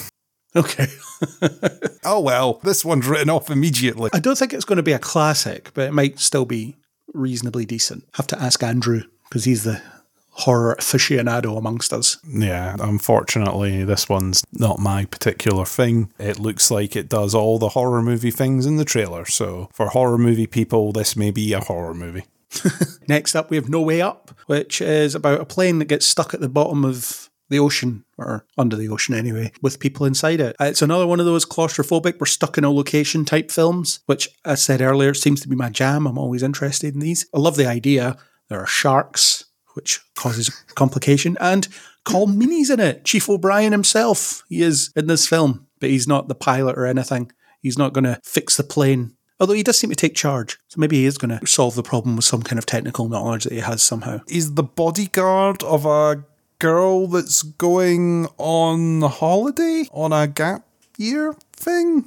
Or her dad? I don't know. No, it, it's a bodyguard, according to the beginning of the trailer, I think. Maybe I paid way too much attention. You just saw Chief O'Brien, you're like, I'm hanging on your every word. I was like, Chief O'Brien, I like him, and I want to see this because of him, but also everything else in the plot tells me no. You get to see a plane crash, you get to see them crash in the water, you get to see the fact that they sink to the bottom of the sea, and there's a little pocket of air for them to survive in for X amount of time. Two hours. As the water will flood the cabin at the speed of plot. I like that it's like, oh, and there's divers coming down. I'm like, wow, they've spoiled the ending. The divers have found the crashed plane already. They've kind of spoiled the ending of the film there. There must be something that happens after that. And then the divers get eaten by sharks. Really vindictive sharks. Well, hasn't film taught you that sharks are assholes? They just attack people. Apart from Bruce in Finding Nemo, vindictive sharks who, once they've fed, don't go away. They decide they're going to take lumps out of the aeroplane and make it sink more because sharks are evil. Because that's easier than going for all the fish that are nearby. Yeah. So instead of going for all the prey that is around them at that time, and presumably, I don't know, other bodies that have fallen out of the plane as it crashed, they're like, we're ignoring those ones. We're going to go for the ones that are inside the metal tube that's going to take us ages to get at because sharks like a challenge. that's it. It doesn't feel like a good meal unless they've had to really work for it. Yeah, there's all these people that have fallen out the plane as it's been coming out the sky. We're not going for any of them. We're going to go for this lot in particular at the bottom of the water because screw you, Miles O'Brien. That's why. Because you've not suffered enough. I get what you say. It looks interesting. It's confined space. It's, oh, how are they going to get out? How are they going to survive? Are they going to survive? Oh, there's only one way to find out. And it's to watch this for probably two blinking hours. So, yeah, no, it doesn't appeal. Sorry. I'll be watching this. Absolutely. Fun concept, but doesn't appeal. Like I say, I love these claustrophobic, I'm in one location things because I, I like to see how filmmakers tackle that challenge. I've got this one confined set that I need to film in. How do we do it? I'm going to go with this was a horrible shoot to do because yeah. everything was submerged in water for a lot of it in a confined space. I imagine the stories you would get from the cast and the crew that made this would make a true horror film. It was wet, it was cold, we had to do multiple takes. Yeah, lights and electronics were shorting out all over the place. We couldn't get clear sound and we had to overdub everything because there was always water. I imagine it was a nightmare and I look forward to that being the bonus footage. I will watch the bonus footage of the making of. We'll just watch the special features on Titanic. We watch the same thing. We're wet, we're cold. I almost drowned. Variations on that. Colm Meaney's he's 60s now, isn't he? Something like that. Maybe older. And they're sticking him in a fiberglass tube, essentially. I wonder how they convinced Colm Meaney to do that because at his age, you would think, I don't have to be doing this. There must be something in it that interested him. Hmm. Maybe he just really needs the money. Who knows? There's probably a lot more story depth and stuff to the characters uh, and things that are not yeah. in the trailer. Yeah, but just doesn't push my buttons. I'm sorry. It's not a high strike rate for this trailer section, unfortunately, this month. I'm sorry, people. Maybe I'm in a bad mood. Not even Chief O'Brien would get you in here. I like to be honest. This is the thing. I like to be honest on this podcast, and I could lie and I could say, yeah, I'm going to go there because it looks all right. I've got to be honest, all right does not get me buying tickets at the moment. Time is short and it's limited. But what it could do is it could help add up the spreadsheet to make your unlimited card worth it. That is true. It could do. Other cinema limited cards are available. And I don't know if Cineworld want to donate some unlimited cards to us, Why would they? We always pay for them. That's true. But I don't think this would get me buying a ticket unfortunately. This one does have the added advantage of Vindictive Sharks, which another film that we will be talking about later does not have. Tease for later in the podcast. Indeed. Oh, yeah. Stick around to find out which one Chris is talking about, folks. Let's move to our next thing Miller's Girl, which is Jenna Ortega and Martin Freeman, which is a good start like both of them. It looks like it's a film about Jenna Ortega baiting Martin Freeman into an inappropriate relationship. She's a student, he's a teacher. It seems like an interesting dynamic. It's a bit of a reverse Me Too story in a way, because he's the one that wants to keep that student teacher distance and she doesn't. But it also seems like she's coerced into pursuing that sort of a relationship with him by her friends for some reason. So there's a lot going on here. And I did notice at the end of the trailer, it says, This film contains some complex themes. I don't think I've ever seen a trailer advertise that before, especially at the end. Yeah, we're not quite sure how to brand this, so let's just go with the word complex. Yeah. There's a lot about this that I'm interested in. I think it could be a quite an uncomfortable, thought provoking watch. And I'm kind of into that as an idea. And like I say, Jenna Ortega and Martin Freeman really like them. Yeah, I think you're in for two good performances in that film, if nothing else. Yeah. What else did you think of the trailer? That was about it, to be honest. Again, it looks like an interesting sort of what if story, seeing the impact that the relationship has on one another. There's definitely a bit of if this relationship gets out, how will I be treated on either side of that? But yeah, that was about it. I wonder if it, the film will tackle the often overlooked side of it, as in, even if I do nothing and I'm accused of doing something, my career and life are essentially over from the Martin hmm. Freeman side, because there is that problem of obviously there's so many examples of when people have abused their position and taken advantage and all that stuff. But there are also the less reported on examples of people that have been accused who haven't done anything, but nobody will believe them, even when it's proven that they didn't do anything. So I wonder if it'll get at that. Yeah, that's interesting. It potentially will. Normally, what happens is it gets to the point where this has been going on so long and I haven't reported it myself that now, if it gets reported, I'm going to be in bother for not mentioning that anything was going awry to begin with. Yeah. That I was receiving unwelcome advances because I didn't say that or I didn't declare that something was going on earlier. Then now it looks like there's something being going on, even if nothing's happened kind of thing. I don't know what the true weight of those statistics are between reported v innocence and whatnot. I, I don't really want to go down that particular line because I don't know enough. No, me neither. But it can be an interesting character thing. And because of the two leads in this, I, having not watched it, obviously, I've watched the trailer, have the feeling it'll be done well. I don't imagine them picking up that script and doing it badly. Hope not. I think there'll definitely be meat to it. But yeah, I'm not desperate to see it. Again, it would be like an interesting one if it pops up on telly or something. Well, I'll probably see it when it comes out, just for the, the actors alone. I always like watching Martin Freeman and Jenna Ortega. Give it a look. Next up, we have the kitchen. My first note is there's a lot of wheelies going on in this trailer. Everyone's on a bike is doing a wheelie, whether it be a motorbike, a dirt bike, or a bicycle. People are wheeling all over the place. This film is about a dystopian future where all social housing has been eliminated. So, about five years from now, possibly sooner, looks like there's a bit of police brutality, race issues. Great to see our world, almost as it is, be represented as a dystopian future. Excellent. Although it's unrealistic because people fight for what they believe in and might actually accomplish something. so I can't buy into that because that doesn't happen in real life. But you know, it's aspirational, I suppose. It does look, I'm not going to say good, but there's something in there. It's certainly an angle that's worth exploring, especially because a lot of people will be dealing with the fact that it's harder and harder to find a place to live and the social programs to be homed just do not exist at the level they should in order to make sure people have a place to live. So certainly a topical issue to make an extreme dystopian sci-fi film about. It might not even be sci-fi, just an extreme dystopian future film about. And people will look at it and think, oh yeah, it's pretty much my life. So thanks. My note against this was ah, more dystopia. This time it's London.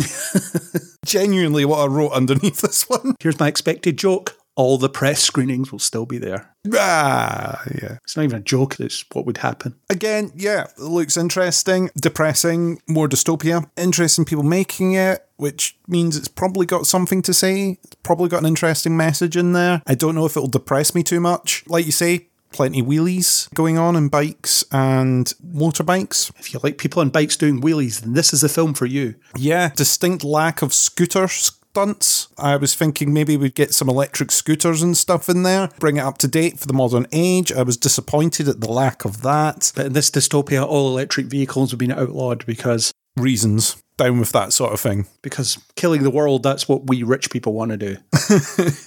Yeah.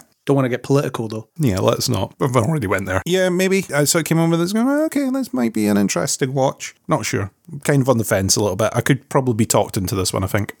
Cool. Well, that's something at least. Let's move on to The Bricklayer, which is an action film where Aaron Eckhart is trying to get noticed again. Happens every few years. He's in something like this. His career goes nowhere and the cycle repeats. Nina Dobrev is in this as well. She is actually really good. I've seen her in a couple of things thinking, yeah, you've definitely got something. There's something to you. I didn't watch Vampire Diaries, which is what she was in, but I imagine she gets sort of roundly dismissed because of that, as a lot of actors that came from CW shows do. She's actually really good, but I don't think this is going to be the best showcase for her talents either. It looks like a pretty standard action movie. It's stylistically a Bourne movie or a Bourne clone a few years too late. Just looks like one of those, doesn't it? The sort of trailer that you saw 15 of in like 2004. Yeah, you've got uptight operative v doesn't play by the rules operative. Will they get along? And there's double crosses. We've got to find out who's been double crossed and who's been leaking secrets before more secrets get more leaked because apparently there's more leaks. And there's dimly lit rooms with screens where people are looking at those screens. There's files on the table that have serious notes and things underlined and redactions. Who redacted the thing and how did we find out the stuff? And meanwhile, while that's going on, I'm going to break this guy's nose. You've kind of summed it up, to be honest. Still looks like one of those. You can kind of tell what's going to happen, I guess. it's going to go one way or the other. There's probably about two possible outcomes of this film. And as you go through, you'll be like, okay, well, it's not going to be that outcome. It's going to be this one. You'll watch it, and then by the time you get to the end, you'll think, I have no idea what this was about. And I also don't care. Curse your sudden but inevitable betrayal. Yeah, so I can't say I'm that excited about this. Looks like I've seen 15 of these already. And yes, I know we talk a lot about comic book films here, so it could be a pot calling the kettle black situation in terms of, but you watch a lot of comic book movies and they're all the same, and I don't disagree. But also, I've already seen a lot of these, and they don't have the claim of a shared universe to keep me interested. Do I want to watch Aaron Eckhart and uh, an actress who had her big break on TV and now wants to do films and keeps ending up in stuff that is frankly beneath her in, in terms of how talented she actually is. So yeah, this doesn't grab me. It really doesn't. So that'll be no love for the bricklayer. Although I do like that the origin of the name is in the trailer, where someone hands him a trowel. Yeah, points at the screen and go, he said the line. Someone hands him a trowel and says, lay this brick. And he's like, of course I will, because I'm the bricklayer. That isn't the actual dialogue, but it might as well be. It is building up to a cinematic universe of its own where you're going to have the plumber, the plasterer, the joiner, Yes, it will all culminate in the tradesman, the tradesman initiative. where they all team up and build a house because they have all the skills necessary to be able to do it. you may be wondering why I've gathered you all here. Just want to build a house. Uh, yeah, I've bought this plot. This is the architect, and here's the designs. But people complain because the architect wasn't introduced in a previous film. I don't know who this guy is. He's been hinted at all along. Let's move on. This one is way short as a teaser. In fact, I've had to support it with some Wikipedia stuff. It's a shame it's Adam Sandler because I don't like Adam Sandler, but it's going to be potentially quite popular, so it's on here. We have to acknowledge the popular stuff, even if it isn't for us. And I don't know, maybe you love Adam Sandler, but I don't. Anyway, the 30 seconds doesn't tell you much, although it does tell you what a lot of the summary backs up. The summary is As an astronaut sent to the edge of the galaxy to collect mysterious ancient dust, finds his earthly life falling to pieces, he turns to the only voice who can help him try to put it back together. It just so happens to belong to a creature from the beginning of time lurking in the shadows of his ship. I did not get that from the trailer.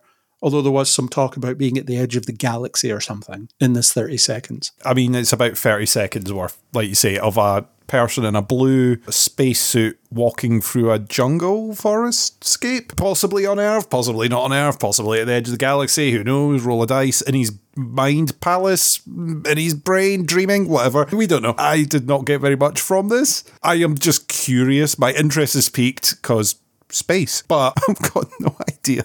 And how do you feel about Adam Sandler? I can take him or leave him. I don't have any strong feelings on Adam Sandler. I've seen him in films that I've liked. I've seen him in films that I've disliked. I just always find him tedious. And people keep trying to tell me to watch Uncut Gems because apparently he's really good at that. And I keep answering with, why would I watch him in Uncut Gems? I cannot stand him when I do watch him. this isn't going to change my mind. Hang on, I've just had a text. Oh, Adam Sandler says he doesn't like you either. I don't know how he got my number. Ask him what Kevin James thinks of me then. Wonder if Kevin James is in this. Or maybe he's moved away from that because he's trying to be a serious actor now. I don't know. But anyway, the trailer gives us almost nothing, but that summary at least tells me something about what this film is about, unlike the trailer.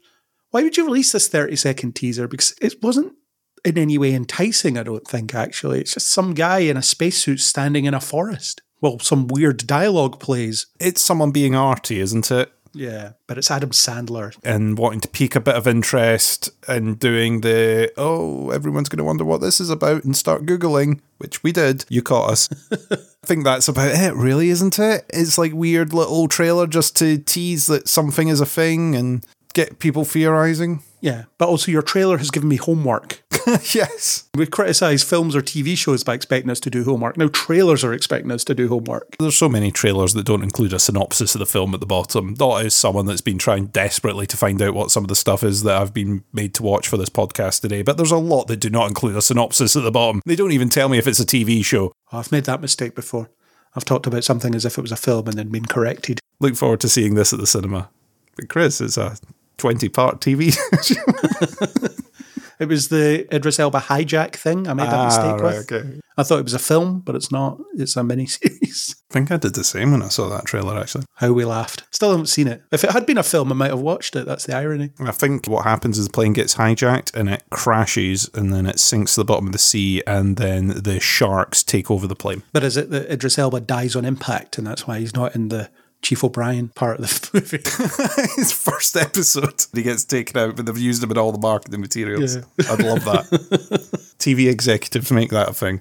Work. Hire big budget actors for episode one, send them on the entire publicity tour, kill them off in the first episode. Well, they used to kind of do that. It was more with directors, though. They would get big name directors to write the first episode of something. Yeah, and then send them out on the publicity tour. The Strain was one of those. Guillermo del Toro, he did the first episode. He produced the series as well, but producing is most of the time just putting your name on it, I think, at that level anyway. I think Spielberg even did that as well. He's directed an episode of a TV show that he then left and left to other people. Or like Joss Whedon with Agents of S.H.I.E.L.D. Hmm. We're getting towards the end of our trailer list. This one, Beverly Hills Cop Axel F, which is another Beverly Hills Cop movie. I have only seen, this is the fourth one. I don't know if I've even seen all three of the other ones. I've definitely seen one of them, but it was so long ago and probably only once. But I do recognise that they are really funny because it was Eddie Murphy at his prime, at the height of his popularity, and where he was doing really good stuff. But my reaction to this when I'm looking at it is, do we really need another one of these? It screams nostalgia trip to me. And also, it's Eddie Murphy who's way past his best. I talked about it before because he was in a Christmas movie that came out around Christmas, funnily hmm. enough, last year slash this year. And it's a bit like that as well. Eddie Murphy is no longer a sign of quality when he's in something. So is that going to be that? And also, when I was reminded of the theme tune, I was just wondering, hasn't that been sampled enough by now? At least it wasn't the crazy frog version. I took the same note. Underneath this, I have a bullet point that says that there's four of them with a question mark. I have definitely not seen them all. I think I've seen the first one, and even at that, I'm struggling to remember it. So yeah, if it's going for nostalgia, I am not nostalgic about this. Therefore, I will not be particularly queuing up. I also had in my head, oh, it's a comedy kind of thing, isn't it? It's Eddie Murphy. It's a comedy sort of thing, or was this a serious thing? It's an edgy comedy. edgy comedy because the trailer, I was like, this isn't very funny. Am I misremembering? Am I getting franchises mixed up here and getting everything round the wrong way? The trailer didn't really do anything for me, to be honest. It zooped up Axel F a bit. Cool. Not my cup of tea. At least it's not in a dystopian future, so it's got that going for it. I'll give it points for that. No, it's just in present day Beverly Hills, which may be dystopian. Present day, it's not dystopian. Beverly Hills. It's the latest stop on the nostalgia train, isn't it? Hmm. Anybody that really liked the previous Beverly Hills Cop movies will maybe be into this, but yeah, it's probably not for me. I mean, I haven't seen them. It even seems like the edges have been sanded off a bit, judging by this trailer. From what I remember, the Beverly Hills Cop movies are, like I say, edgy comedy, so there's a lot of swearing and stuff like that. And a lot of adult themes and violent themes and whatever else. I may be misremembering or thinking of something else. I don't know. But certainly, if it was edgy, then the edges have been completely removed from this trailer hmm. Which I guess is disappointing in a way because if you're going to bring Eddie Murphy back to do something like this, then really try and put him back in that space. Yeah, if you're going to do nostalgia, then throw in nostalgia.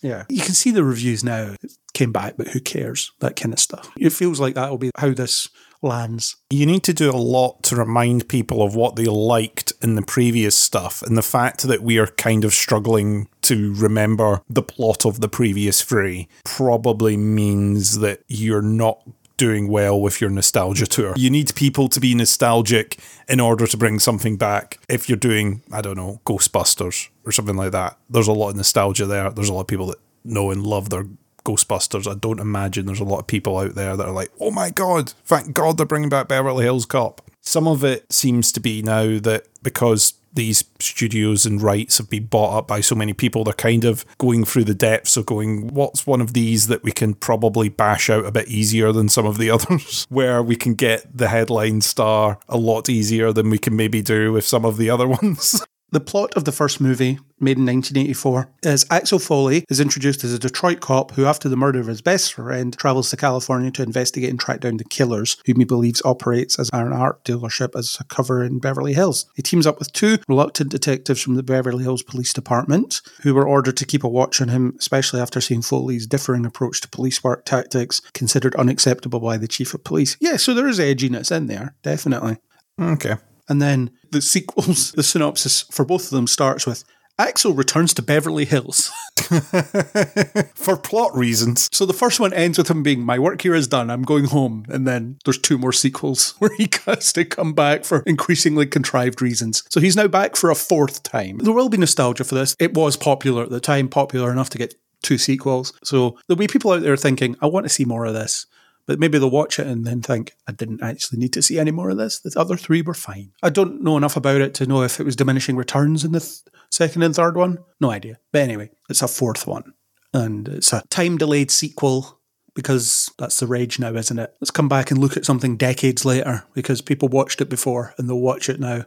Nothing can ever just finish or be allowed to exist in a pocket of time where it could be considered great. How depressing. Our last thing is quite short as well.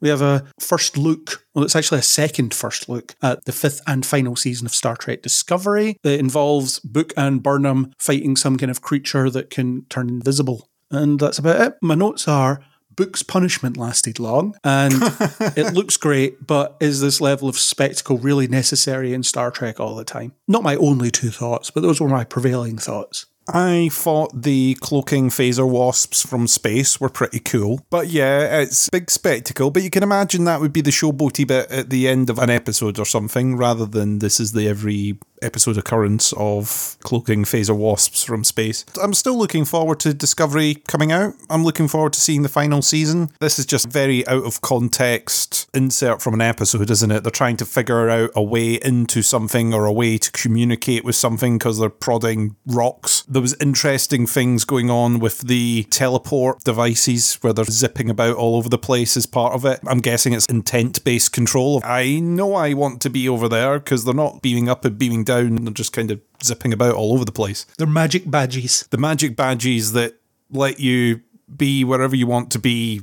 It just knows artificial intelligence has got to that point now. It's intent based programming where it just knows that when you hit the button, you want to jump 20 feet that direction and be midair in a kick position so that you can drop kick a fly in the face. It just knows. It just works. I don't understand it. They lost me at programmable matter. it just works.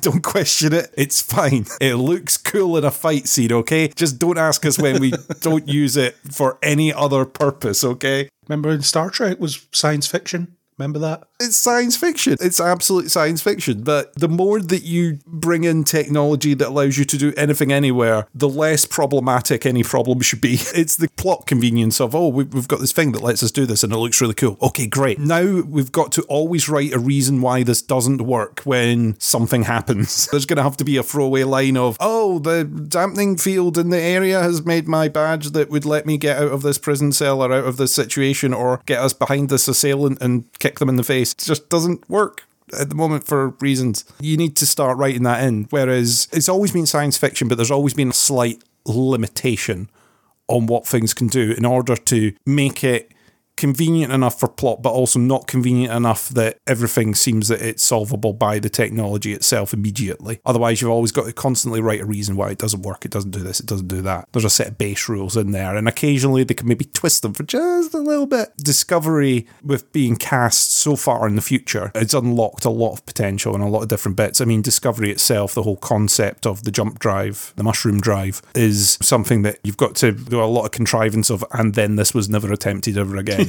That's my little thing with this, but apart from that, I'm still looking forward to the season, of course. Yeah, and the technology in older Star Trek stuff, at least there was some explanation of how it worked to some degree, as in they go into the transporter room and they would say locking coordinates and whatever, stand on the pad. Obviously, that changed as it went on, but the badges that just let them teleport anywhere, it was practically a superpower. Hmm. There's just no explanation of how they activate that or make it work. And that's part of the fun of Star Trek. It's if I had one of those, how would I work it? And it just works, apparently. It's just all intent based, mate. Everyone's Nightcrawler now.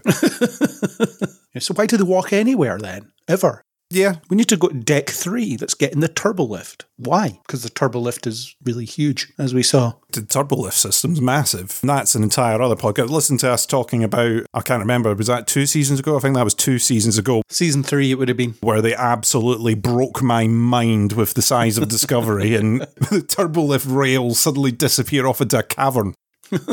I was like, whoa, this is meant to be inside Discovery. Okay, you've lost me. It's a TARDIS. Discovery is a TARDIS. There's no other explanation. Stay tuned for reviews of the final season of Discovery when it drops in April, and we'll probably do a podcast when it's finished as well to wrap that all up. So stay tuned for all of that. Okay, we're done with trailers. Let's move on to other stuff. We'll start with our pillars, our usual pillars of Kneel Before Pod, and our first pillar will be Marvel. There's a couple of things. They have announced that there will be another animated show called Eyes of Wakanda. It doesn't really say too much about it, although there is a log line. Throughout Wakandan history, brave warriors have been tasked to travel the world retrieving dangerous vibranium artifacts. This is their story. So it's kind of Wakandan spies going out into the world to find bits of vibranium that people have stolen or come across in their travels. Hmm. I wonder if this is replacing the Wakanda TV series that they were making at one point. Possibly. I don't know. It sounds interesting. I wonder stylistically what it'll look like. I'm trying to picture an animation style for it. Probably the same style as What If. Yeah, I guess. I can imagine an interesting short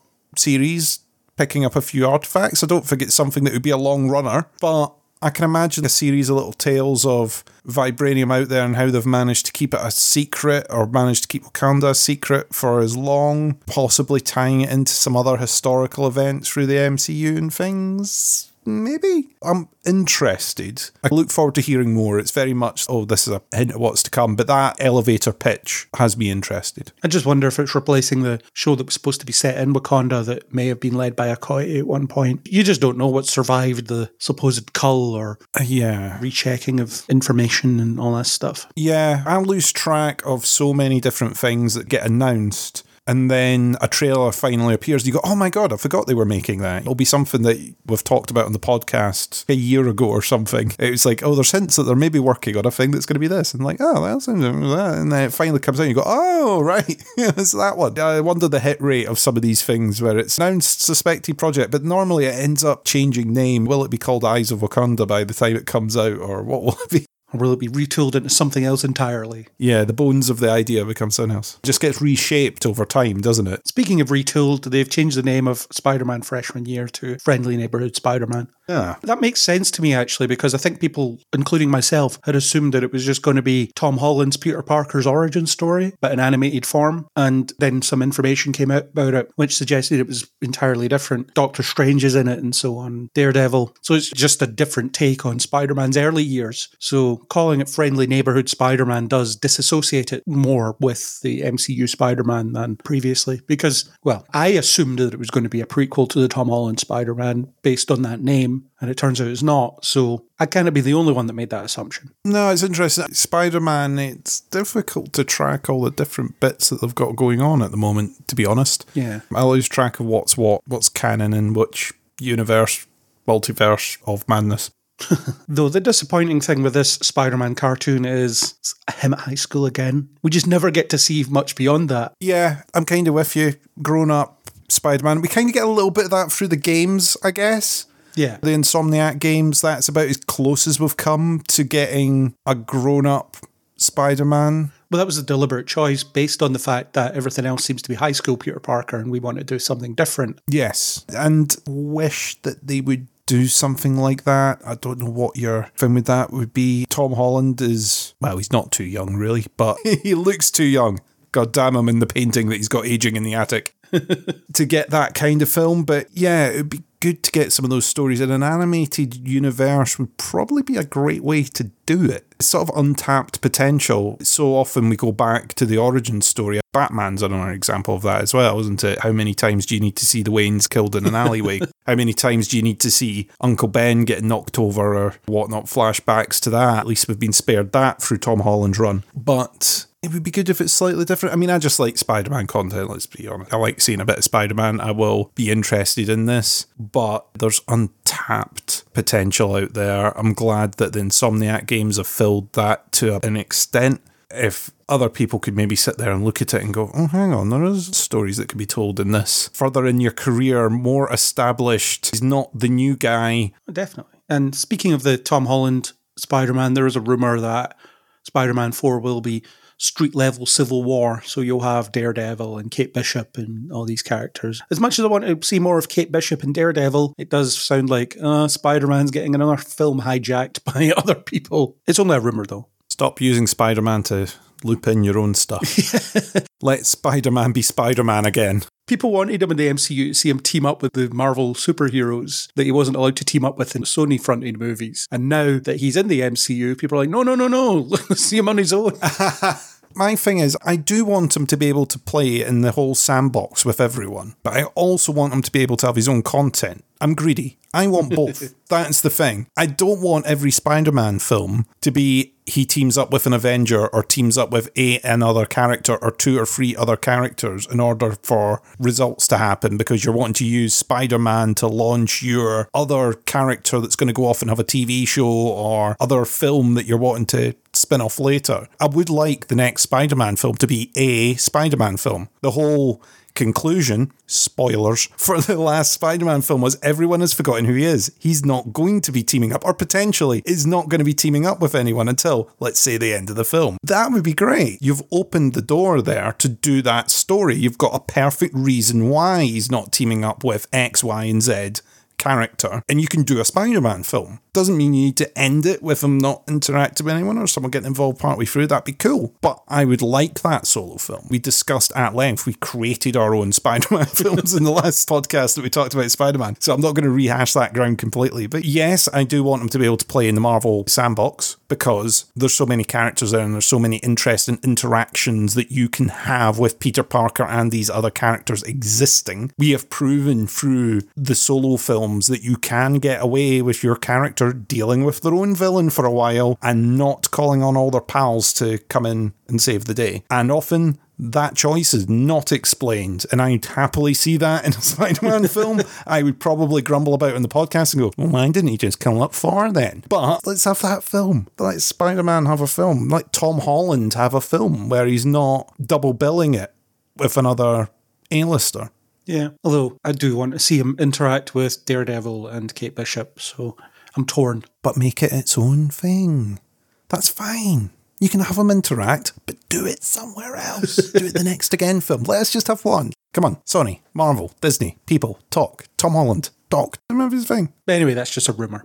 So who knows what's actually going to happen? Well, stop teasing me with rumors, man. I want facts on this podcast. We don't speculate. I only really delve into the rumors that seem to be the ones that are no smoke without fire and stuff like that. It seems like, if not a certainty, it's certainly on the table. But it could be a busy film if it's the street level civil war and the merging of the Sony universe into MCU. Oh, yeah, we're going to have this street fight between Daredevil and Kate Bishop and Echo and whoever else. And oh, also, here's Venom and Morbius and Michael Keaton's back for some reason. That could be kind of strange. Yeah, the amount of plot threads that have been left hanging by not just the Spider Man films, but everything else of little bits and pieces that they've just sort of left scattered. Yeah. And since we've started on Spider Man, I'll jump to this one before we get to the, the one we were supposed to get to next. The Spider Man Noir live action series that we discussed a while ago is moving forward at Amazon. The show was first reported to be in the works at Amazon back in February. Oren Uziel is the writer on the project and will serve alongside Steve Lightfoot as co showrunner and executive producer. As previously reported, the Untitled series will follow an older, grizzled superhero in 30s New York City. An individual with knowledge of the project says the show will be set in its own universe and the main character will not be Peter Parker. Steve Lightfoot previously developed and served as showrunner on The Punisher, so he's had experience of this sort of thing. Spider Man Noir could be similar to The Punisher through a certain gaze, I suppose. We'll see. I'm not sure what to think of that, to be honest. It could be interesting. I hope they actually make him Spider Man, though, rather than he's just a guy that dresses in a vaguely spidery costume, but he has a gun. He's called Dave Speederman. Yeah. and he's a grizzled detective in 1930s New York. Some people call him the Spider, but it's only mentioned once. Yeah, he lurks on rooftops to track down drug busts and stuff. Yeah. It sounds interesting. It's different. We often ask for do something different, and this is different. This is going off on a character and going, oh, all right, we're going to cover that. The problem is that a lot of the stuff that they've done where they've spun off in this particular way, you've went, oh, I wish they hadn't done that and they'd spent the money on something else. I don't know. Genuinely, this could be really interesting. It could be absolute nonsense. It's got potential. It could be really stylistic. Spider Man Noir and the animated world and the comics themselves are really stylistic. So if you throw that in on a TV show, it's not said here, is it live action or not? It is, yeah. I'm assuming live action. So yeah, you could do some really cool stylistic stuff with it. Yeah, but give him spider powers. But spider powers, yeah, I want to see him sticking to walls and stuff like that. Yeah, absolutely. It's one of those I'm conflicted. Would I rather something else? But then considering the list of stuff that Sony have announced that they're wanting to do movies for and the Spider-Man vein, this does not sound like the worst of the pickings. Well, at least the Magic Wrestler Mask film is not happening anymore. Yeah, exactly. Small mercies. Back to the MCU, the Jonathan Majors trial went ahead and he was found guilty. And the same day the verdict was rendered, Marvel sacked him. So the plans for Kang are up in the air. We don't know what they're going to plan next. We just know that it won't involve Jonathan Majors. So the options are abandon it entirely, which would be easy to do at this point. It's not the same as Thanos, where they established that Thanos was a threat in the Avengers in the post credit scene, and then the fact that he was looking for Infinity Stones was threaded throughout subsequent films. Kang has been a villain in one episode of Loki, two episodes of Loki, sort of. He was a major villain in one episode of Loki. And then a variant of the character turned up in season two and so on. But anyway, he was only really a major threat in Ant Man, and that was dealt with. So he doesn't have to be this existential big bad that can crop up anywhere. They could just abandon it and no one will notice or care, really.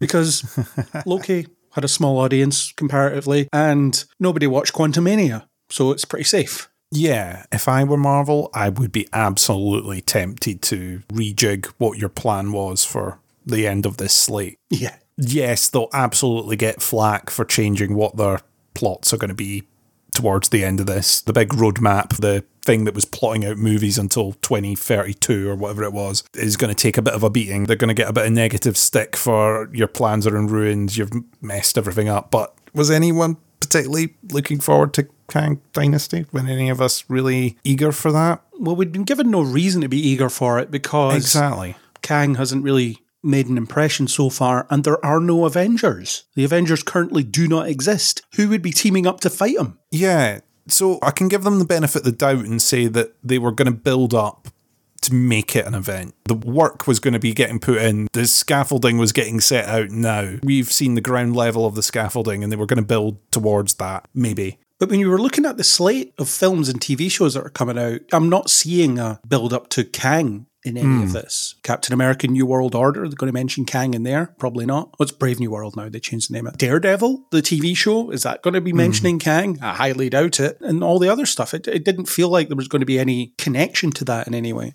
Yeah, but the other films weren't specifically Thanos either. You had Infinity Stones scattered throughout. Infinity Stones were turning up all over the place, and the Avengers were very much an entity in the universe that was active. So you Yeah. could see how those elements would link together, whereas that's not the case now. Yeah, I can give you that. I would be tempted to redo it. The thing is, with Kangs and variants, you have absolutely the inwritten ability to go, oh, he looks different now. That was a minor variant. This is the main variant. Just forget about that stadium full of them. Don't worry about that. I mean, Disney have this new superpower, which is being able to edit content on Disney Plus so that the original version is no longer available. So, except the few that have the physical media collections, Like me. you can edit in whatever Kang you fancy into the end credits of Ant Man. They could go either way. I imagine there's very high level discussions happening at the moment of do we bin this? Is it getting the traction that we want? The problem is that binning it would add to that negative attitude that has been building to Marvel for a while, where people are like, oh, it's lost its magic, it's lost its mojo, it's lost its confidence, it's lost its commitment. This would really throw into that, and they might want to just knuckle down and have commitment to their vision. Otherwise, they're going to follow into the same trap that DC went into, which is they constantly pivoted. And I think if they start to pivot now, they're going to be doing it a lot because that's how DC went, oh, this bit didn't work, but that bit did. Okay, right, our entire lineup is changing, our entire way of making films is changing. And they're, oh, right, that one didn't work. Right, okay, uh, this bit. And I think they have that potentially happening at Marvel. I don't think it's too late for them to make a bigger change and go, hey, this just provided an opportunity in which we could do this. If we were going to have to change this bit, we thought we might as well change in a more major way. We've analysed it, we've spoken to the fans, we know it's not working the way that we hoped, or we might do Kang in the future, but we've decided that's not going to be the headliner of this slate. But if not, what would be my question? Does it need to build up to something big? Maybe not. Maybe they go back to we're just going to do a few for us sort of stories and let's not focus on building up to the event, whatever the event might end up being. I think they totally could do that. But again, people then start looking for, oh, this appeared in this bit and this bit once that. We complain that they're building up to something big and then we start looking for it. We're never going to be happy fans. I will admit, I am one of the people that will appear and go, oh, well, they're not really building up to anything, are they? After saying on this podcast, oh, maybe they should just do some individual interesting stories instead. Well, phase one through three proved they could do both, at least to some extent. I think that this would be a good point in which to change it completely anyway, because it hasn't been evident that they were building Kang up to be this massive threat that was going to be a problem that everybody needs to muck in on. They weren't doing much work on it. Most of your casual fans wouldn't even have known that it was a plan, so it's fine. And there's all these Yeah. rumours about them being in talks with Mads Mikkelsen to take on a voice role, maybe, which points towards Doctor Doom, perhaps, filling that slot, which might be okay. Mads Mikkelsen, who has been in a film before, by the way, a Marvel film before. So bringing him back, but he could do a voice role. Although with Doctor Doom, I think some people are clamoring for to pick an actor with Romani heritage because that's where the character's from that part of the world. But yeah, Doom would be a good choice. Although I like Doom being a part of this pantheon of villains, as in Doom meets Kang and wants his power and stuff like that. You could do things like that. But at the same time, there's any number of cosmic level threats that can fire a big laser at the Avengers. Kang isn't the hill to die on. And certainly Jonathan Majors isn't the actor to die on that hill as well. no, no. And they've already sacked him, so that's fine. So yeah, recast Kang and do your plan as normal. That'd be easy enough. Pivot to another being that can fire a big laser, like I said. That's also possible. There's so many things they could do. But the problem is they need to do something. And there hasn't been an awful lot of evidence of them doing anything. No, I mean, they've got multiple reasons that they can announce changes. The big recasting, one of them. Also, the fact that you can go, hey, we had a big writer strike where we weren't producing anything. So we've been able to look at the big picture stuff and stand back for a bit and look. Which we wouldn't have had the chance to do otherwise. We had a writing strike, we had an acting strike, and during the acting strike, we managed to resolve the writing, got the writers back, and had a look at the big picture stuff and went, oh, hang on. The directors were still able to get in a room and have discussions. The studio was still able to have a look at what it had planned and go, right, okay, we think we've come up with a better course. They knew this judgment was coming. They maybe didn't know what the verdict was going to be, but they knew a judgment was going to be coming. So they will have had theoretical plans in the works. I imagine there will be some kind of announcement that everything is shuffling. They've got to do an updated roadmap anyway with all the different delays, cancellations, announcements, half announcements that they've had. So once they present all that, I think we'll have a clearer idea. Well, apparently Kang Dynasty is being referred to internally as Avengers 5 now. Yeah, I suspect it will be renamed. It might still feature Kang in some aspect, but they will take Kang out of the title. Maybe. And I think Avengers 5 and 6 will be pushed a year or so as well. Again, I think there's going to be an announcement of some other film that's going to be taking that slot and everything's going to budge a bit. I think there's the potential of two different projects getting announced actually and moving stuff out the way. And we've seen it in the past where they've had the cast iron slate and then it's been like, oh, actually, there's two films in between this and this that we totally always had planned, but here's a surprise for you. Yeah, and the thing is, I was never bothered about the shuffling as such because it didn't seem to be as frequent as it was, certainly on the other side of the fence. So it was clear that there was still a plan, even though that plan was in flux a little bit. But ever since Endgame, it's just been, well, not one disaster after another, but it's been less well oiled, I guess, is the generous way of putting it. Hmm.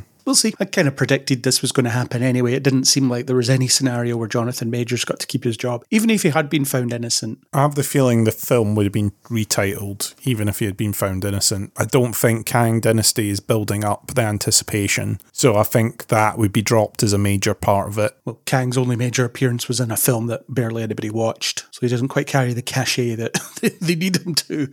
Like I say, there's potential of them doing the work to do it. We don't know what the content of all the different stuff is and what slow builds they can do in there. I'm not saying that Kang would be a major part in all these things, but you've got the potential of dropping hints at stuff through other shows. There's other hints that they've done nothing with as well, like the Ten Rings. Oh, they set off a signal. Who's receiving that signal? No idea.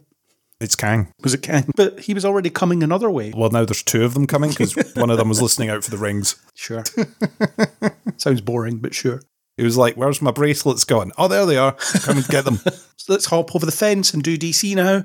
There is more Superman legacy casting, although it's not as much as I thought there was when I came upon this article. So Pom Klementieff, who plays Mantis in Guardians of the Galaxy movies, was announced to be appearing in a role in Superman Legacy. She is not. That was made up by someone. James Gunn shot down the news saying, if I don't announce it, it's not happening. Don't accept anything about casting in DC stuff unless it comes from James Gunn directly at this point in time. However, they are going to add Miriam Shor in a role. Don't know who she's going to be, but she was the villainous recorder Vim in Guardians of the Galaxy Volume 3. So there we go. But there's no indication of who she's playing in Superman Legacy. But we have plenty of casting for Superman Legacy at this point. It's insane. We have David Corenswet as Clark Kent Superman, Rachel Brosnahan as Lois Lane, Nicholas Hoult as Lex Luthor. We have casting for Green Lantern, Metamorpho, Hawk Girl, and so on. Nathan Fillion finally gets to play a Green Lantern, but not the one that you would expect. So, plenty of things going on with Superman Legacy. It currently seems like a film that might actually exist, so that's exciting. yeah, I'm kind of looking forward to this. Again,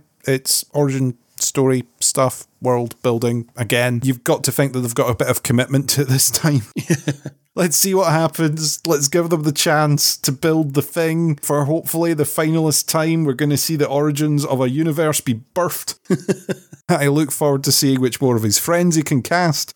Well, yeah, we've got something about that too. It'll be good. I, I'm looking forward to Superman Legacy. And James Gunn did say something about when he was challenged on the number of characters, hero characters specifically, that seem to be in his Superman movie. And he says that he doesn't put characters in his films for the sake of cameo fodder. He won't put a character in his film if he doesn't have a need for them to be there. And I would perhaps challenge how successful he's been at that over in certainly the Guardians movies. Adam Warlock, did he really have a purpose in Guardians 3? It could be argued. But I do believe that he thinks the character should be there. So whether that ends up being something I agree with or not is different. But at least know that his heart's in the right place when he says stuff like that, I suppose. Yeah, I guess so. Like you say, you can't argue that he believes the character should be there. You can only argue if you think it should have been there or not, in your opinion. I get that. It depends on the story. It depends on what their plans are for other stuff. I always get the cynical thing now in these films that you use a big character like Superman to then launch your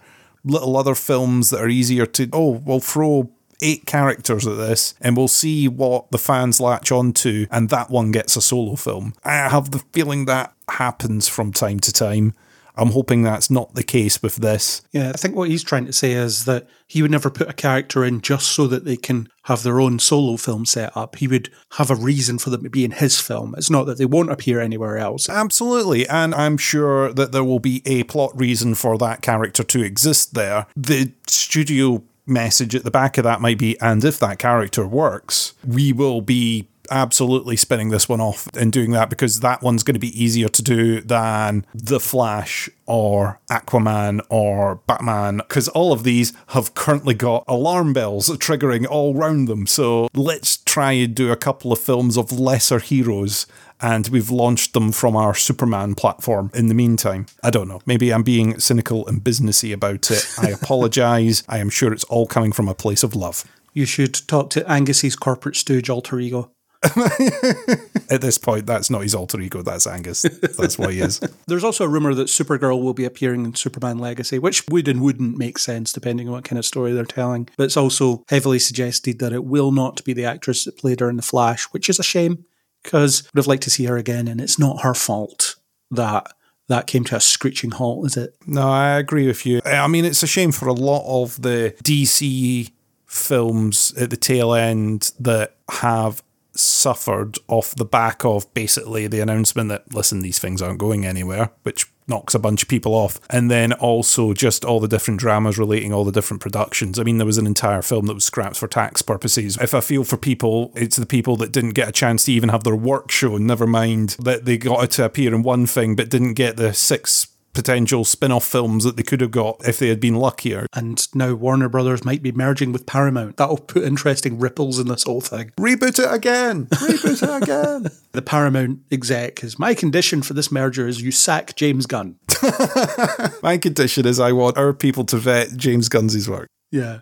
the merger sounds like an absolute nightmare in terms of variety of stuff that you're going to get out there, but it'd be great for Paramount slash whichever streaming service ends up being the flagship streaming service when the dust settles it will be a bigger content bin for whoever that is or whatever one that is. So if that ends up being paramount plus then great it's got a ton of stuff. If it ends up being max then again great it's got an extra ton of stuff that you can add on there. Who knows? I don't know but it also means that warner brothers slash paramount will have control of so many franchises as well and it's crazy. There'll just be a couple of monoliths we give all our money to in about 10 years. It'll be great because we'll be back down to like two streaming services. No, they'll end up with sub packages, mate. Have you not heard? sub packages. Oh, you want the Marvel stuff? That's an additional $3. We have the Marvel streaming service.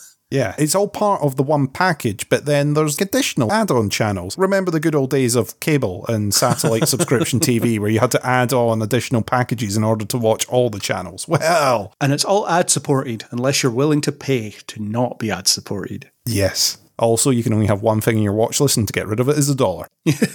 What if I finish watching it? Nope. No, it's there for life, mate. It's done. And don't just fast forward it until you reach the end. We can tell. We'll rewind it on your behalf because you've obviously done that by accident. And if you switch it on and leave the room, we'll also know. if you leave during the adverts, we'll pause them. oh, Jesus. Well, Spotify do that, don't they? If you have the ad version of Spotify and if you turn the volume down on your headphones, If you mute it, yeah, it'll pause the advert.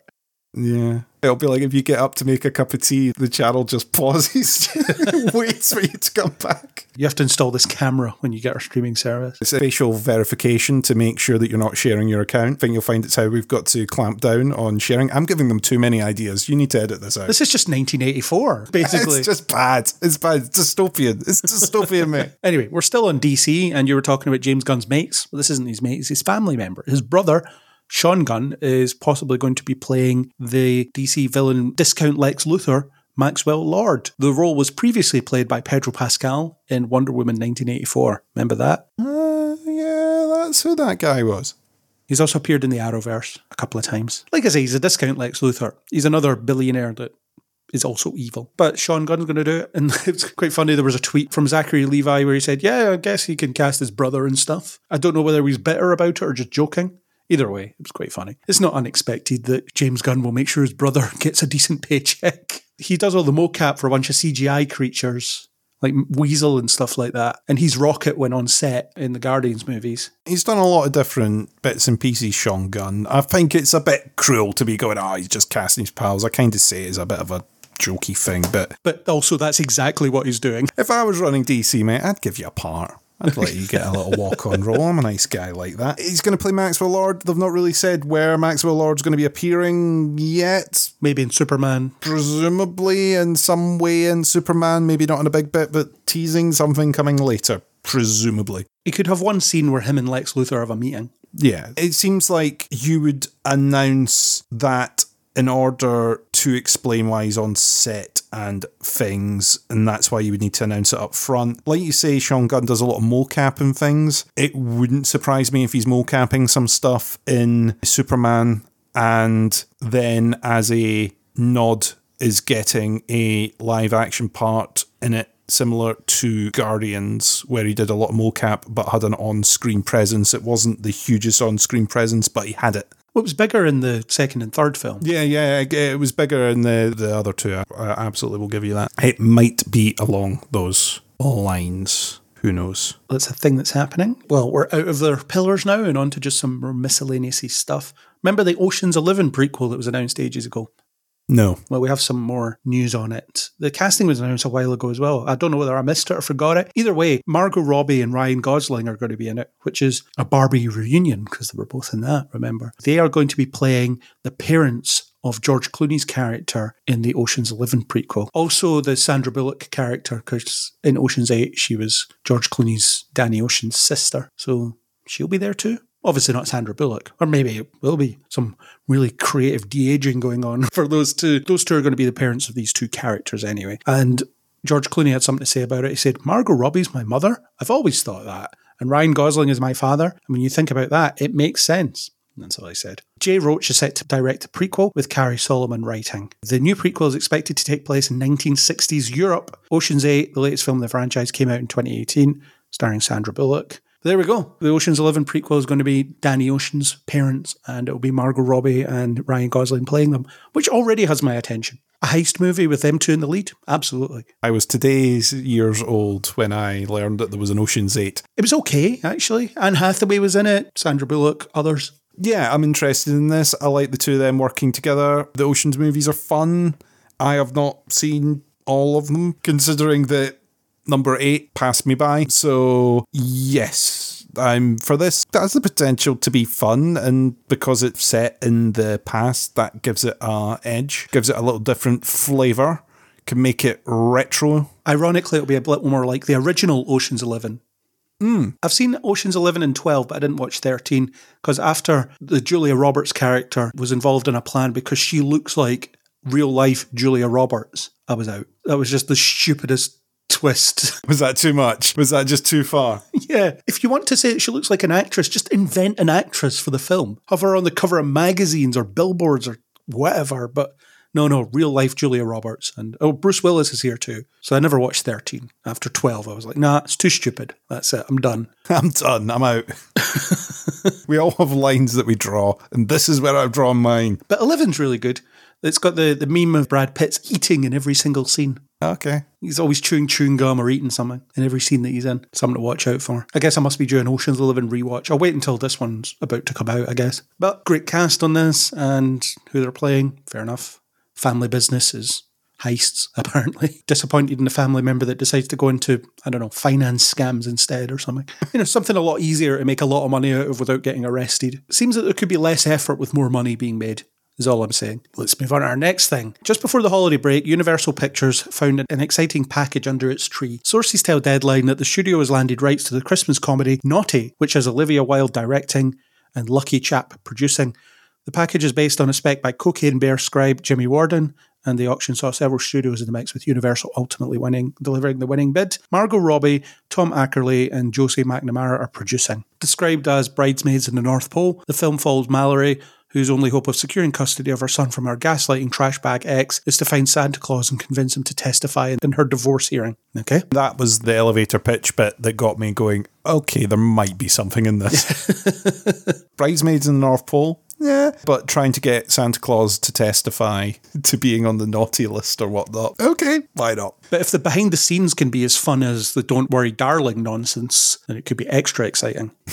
An interesting-ish idea. Olivia Wilde's generally good. I didn't like Don't Worry Darling that much. I thought it was a bit messy, but this looks like it could be fun. The next bit of news is to make you feel even worse if you've spent any time being lazy. 80 odd year old man Ridley Scott is directing another film. He just cannot stop, apparently. He just doesn't want to ever slow down and just enjoy being old and rich. He is going to be directing an adaptation of the short story Bomb, an action thriller with franchise potential. The short story is a template for an action thriller in the vein of Dog Day Afternoon and Speed. Frankie Ippolito is a hostage negotiator called into duty the night before his wedding in London. A man who has parked himself in a construction site in Piccadilly Circus is standing on a newly uncovered unexploded bomb from World War II. Didn't that actually happen recently? He tells local law enforcement he will only speak with Frankie, and this sets off a chain of events in which Frankie is drawn into an overnight struggle to stop the bomber with whom he has a past. I'm sure the unexploded World War II bomb thing happened recently in real life. They wash up all the time. Yeah, Ridley Scott doing more stuff. Yeah, because he's on so many different projects and stuff. It has the reek of something that will go to another director and then be renamed something completely different. Nah, I think Ridley Scott is efficient enough to just get this done. Yeah, maybe. Maybe it's one that can be bashed out a lot quicker than some of the others while the effects are getting done on something else. Bomb gets shot and done. Yeah. Well, it's in his best interest to be efficient because he old. That's not being ageist. He just is. He's he's an old man. You gotta be efficient, Ridley. You can't be hanging about anymore, man. I mean, he is efficient. You see how quickly he churns these things out. yeah. Nuts. And some of them are good. I don't think Ridley Scott's hit rate, especially lately, is particularly high. I didn't see Napoleon yet, but some of his stuff are duds. For every Martian, there's the counselor. But it sounds like an interesting idea. It kind of reminds me of the taking of Pelham 123, which oddly enough, his brother directed the remake. Just a hostage negotiator talking to someone. Well, it's a negotiation type thing. So the meat of the film will be in the conversations between the two leads, I'm guessing. Mm. Will it be his next hit or will it bomb? I'm not giving you points for that one. I've been thinking about that ever since I saw the story, and I'm not even getting credit for it. nah, that means you've thought about it too long. I prefer the natural, accidental ones. you get minus points for putting thought into it. Okay, let's move on. We have another video game adaptation, this time Death Stranding, which is a game I haven't played, but I know enough about. Hideo Kojima's Kojima Productions has partnered with Alex Lebovici's Hammerstone Studios develop and produce a film adaptation of the popular hit video game Death Stranding. Death Stranding is, I think it's best described as a walking simulator. You spend a lot of time just walking from place to place, just taking in the world, and there's a story around it. And Norman Reedus is in the game, so I wonder if he'll be in the film because it's his likeness that's in the game as well. Maybe. Have you played Death Stranding or seen anyone play it? I haven't. I've seen some footage of it and stuff, but no, I've not played any of it. Maybe I'll look at it after this. It sounds interesting, but like you say, if it's a bit of walking simulator thing, maybe not. I do like a bit of story, a bit of lore in a game, though. It will be a shame if this Death Stranding film gets made before Metal Gear Solid gets made, considering that's been around for way longer. But anyway, yeah, so that's happening. I haven't played it. I wasn't interested enough to pay full price for it, and then I just haven't been interested enough to look at it ever since. One day, maybe. Hmm. Okay, let's move on. Bradley Cooper and Christian Bale spy package Best of Enemies lands at Amazon after a massive bidding battle.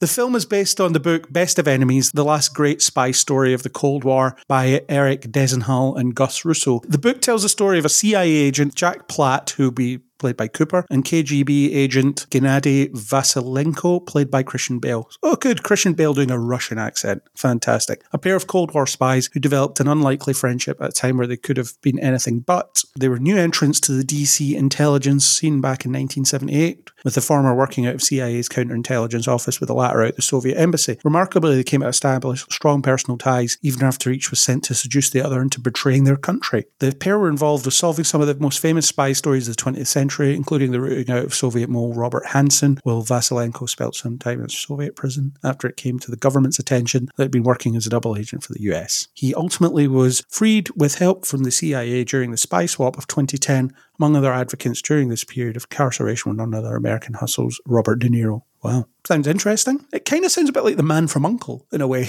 It does a little bit.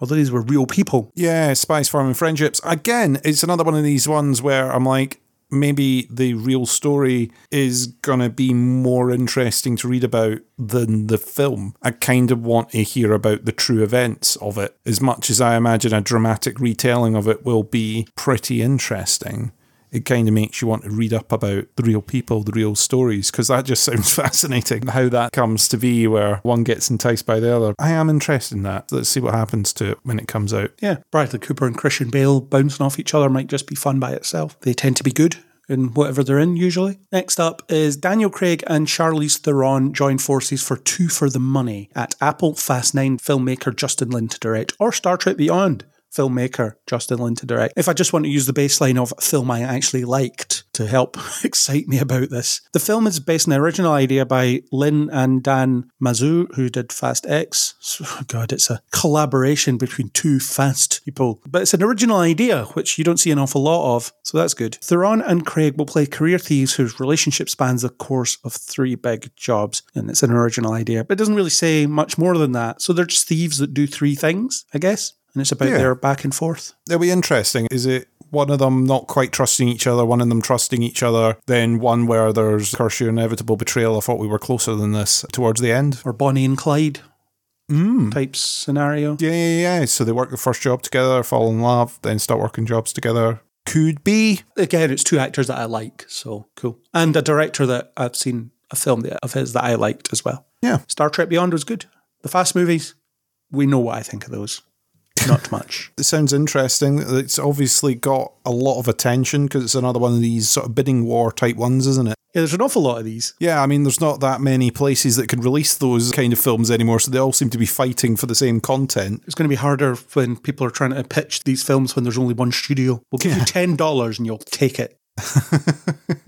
That's the problem with monopolies. Creatives can't make as much money out of them Yeah. because they can't play them against each other. It's one problem with monopolies. It's not the only problem. But we'll see how this pans out. Bonnie and Clyde, thieves that don't trust each other, could go a few ways. Next up, Paul Greengrass has been hired to adapt the big screen version of TJ Newman's novel Drowning, The Rescue of Flight 1421. Again, the studio emerged victorious earlier this year in a bidding war, one that drew interest in the likes of Nicole Kidman, of Alfonso Cuarón, and Steven Spielberg, along with seven figure offers from Apple and Bruckheimer, Paramount, and Damien Chazelle, legendary Universal Television. So everybody wanted this for some reason. It centers on a plane that crashes into the Pacific Ocean six minutes after takeoff and then sinks to the bottom of the ocean and is attacked by sharks. No, that's not the next bit. During the evacuation, an engine explodes and the plane is flooded. Those still alive are forced to close the doors, but it's too late. Oh, no, it is. The plane sinks to the bottom with 12 passengers trapped inside. Among them is an engineer and his 11 year old daughter. His estranged wife, she's also the girl's mother, is part of the elite rescue team that races to save the passengers before their air runs out.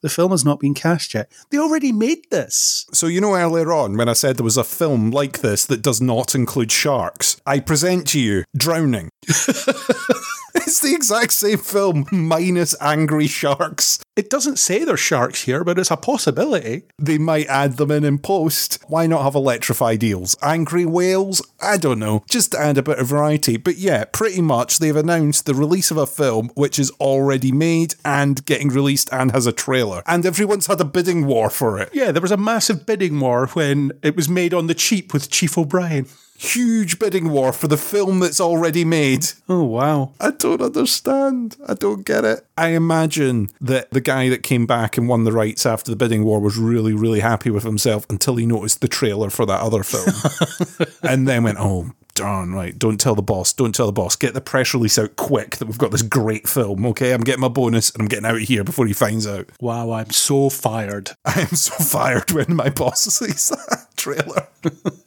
oh wow, you managed to get our film out really, really quick. Well done. That's like a fast turnaround. Like, yeah, yeah, that is our film, isn't it? Yeah. Although, being serious, I expect that the No Way Up one will be at best considered this was fun schlock, whereas this is a Greengrass film, so it might be seen as a bit more prestigious. Although, again, I don't think he's a surefire hit either. He did Captain Phillips and Bourne films and so on, so it's decent pedigree. You're getting the mix where the wife of the people that are on the plane is also going to be part of the rescue team. So you're going to get both sides of it. I imagine No Way Up is going to more focus on the people in the plane and the water and the sharks and the drama down there rather than the dramatic rescue of the people from below. He's an engineer, so you're going to get some cool ways of managing to keep them alive for a bit longer. I mean, this one's just minus sharks, not even with freaking laser beams on their heads. I'm imagine it'll have some cachet and it's obviously got something for all those studios to be bidding. Maybe they were all bidding because they were like, this will be cheap to film. We've got to have one set submerged in water. And it turns out there's one already on the backlot.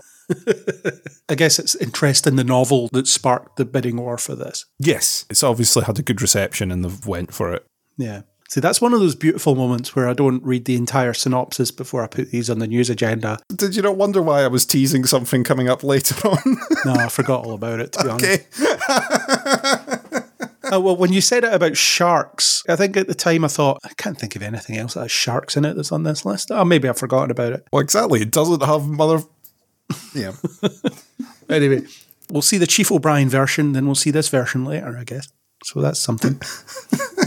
It'll be one of those things that they'll come out. Well, they can't because No Way Up's coming out like next year or this year, depending when you're listening to this. Whereas this hasn't even been cast yet. But it would be funny if they came out the same summer, like happens sometimes. The two White House invasion movies are out the same summer and so on. Yeah, one tries to race to get out before the other, but I think that race has definitely been won already, hasn't it? Yeah, but I don't think the reach on the Chief O'Brien one will be quite the same. Mm. Maybe. It might be great. Who knows? Find out. Yeah, more depth on drowning. Moving on. Christopher Landon has exited Scream 7. He announced on social media. I guess now is as good a time as any to announce I formally exited Scream 7 weeks ago.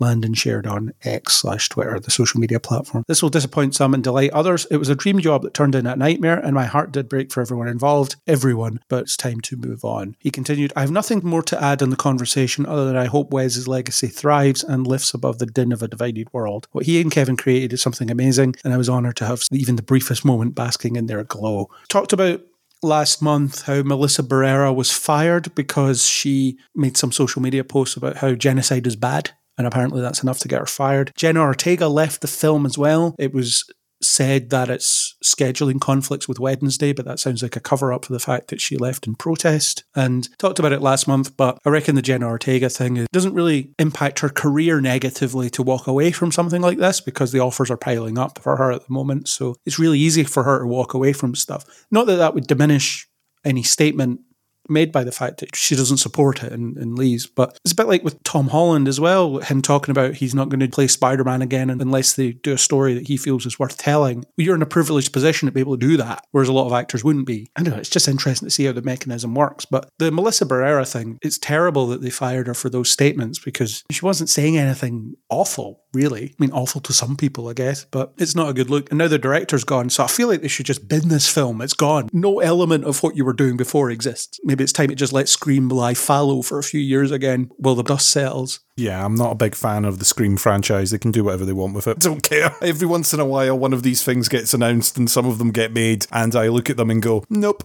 And then I move on with my life. It is worrying that people can put up thoughtful opinions about stuff and then lose their job as a result of it, though. One of Melissa Barrera's points on the matter was this isn't really fair because you'll be making films about this in 10 years. It's just a mess. And I think it's probably best that the Scream franchise just goes away for a while. They had a good thing going with five and six and now kind of ruined it by making that decision. It's a bit like the James Gunn decision that ultimately got reversed. There was no need for you to do this, but it happened. So there you go. We'll see what they do next. There was also already controversy around the fact that they didn't want to give Neve Campbell the money that she deserves to be in Scream 6. So I wonder if they'll, start going down that route again for Scream 7. Let's get all the old people back and we'll try and pay them what they're worth this time. But it's never good to hear about these things. When people get treated so badly by effectively employers. Anyway, moving on.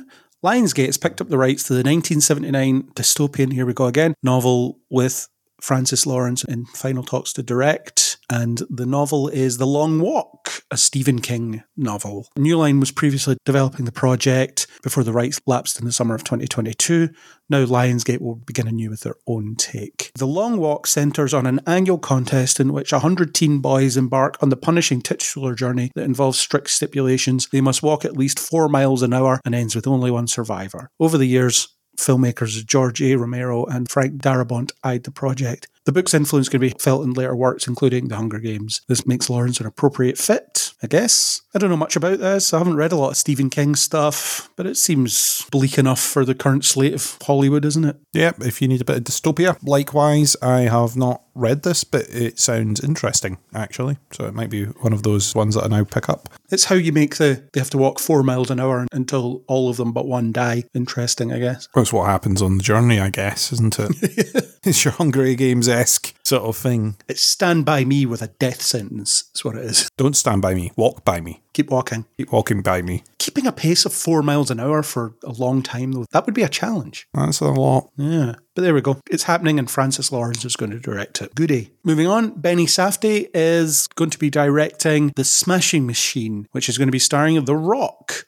It's about MMA and UFC champion Martin Kerr. The film marks The Rock's move into his most dramatic project and role yet. The Smashing Machine is a drama based on the story of Mark Kerr, the legendary MMA fighter from the no holds barred era of the UFC at the peak of his career. He struggles with addiction, winning love, and friendship in the year 2000. Kerr was a two time UFC heavyweight tournament champion and World Vale Tudo Championship tournament winner. Over the course of his career, he won over two dozen MMA titles. In 2003, Kerr was the subject of the HBO documentary, also titled The Smashing Machine. So the question on this is can The Rock act? Well, according to A24, the film marks The Rock's move into his most dramatic project and role yet. He has done dramatic roles before. He has fallen into this, I'm just going to play myself thing. But we've all heard the stories about his divaism when he's on films and what he will and won't do and things like that. But maybe he's woken up to the fact that what he was trying to do isn't working for him anymore. So he has to move into something else and maybe try and prove that he's actually a good actor.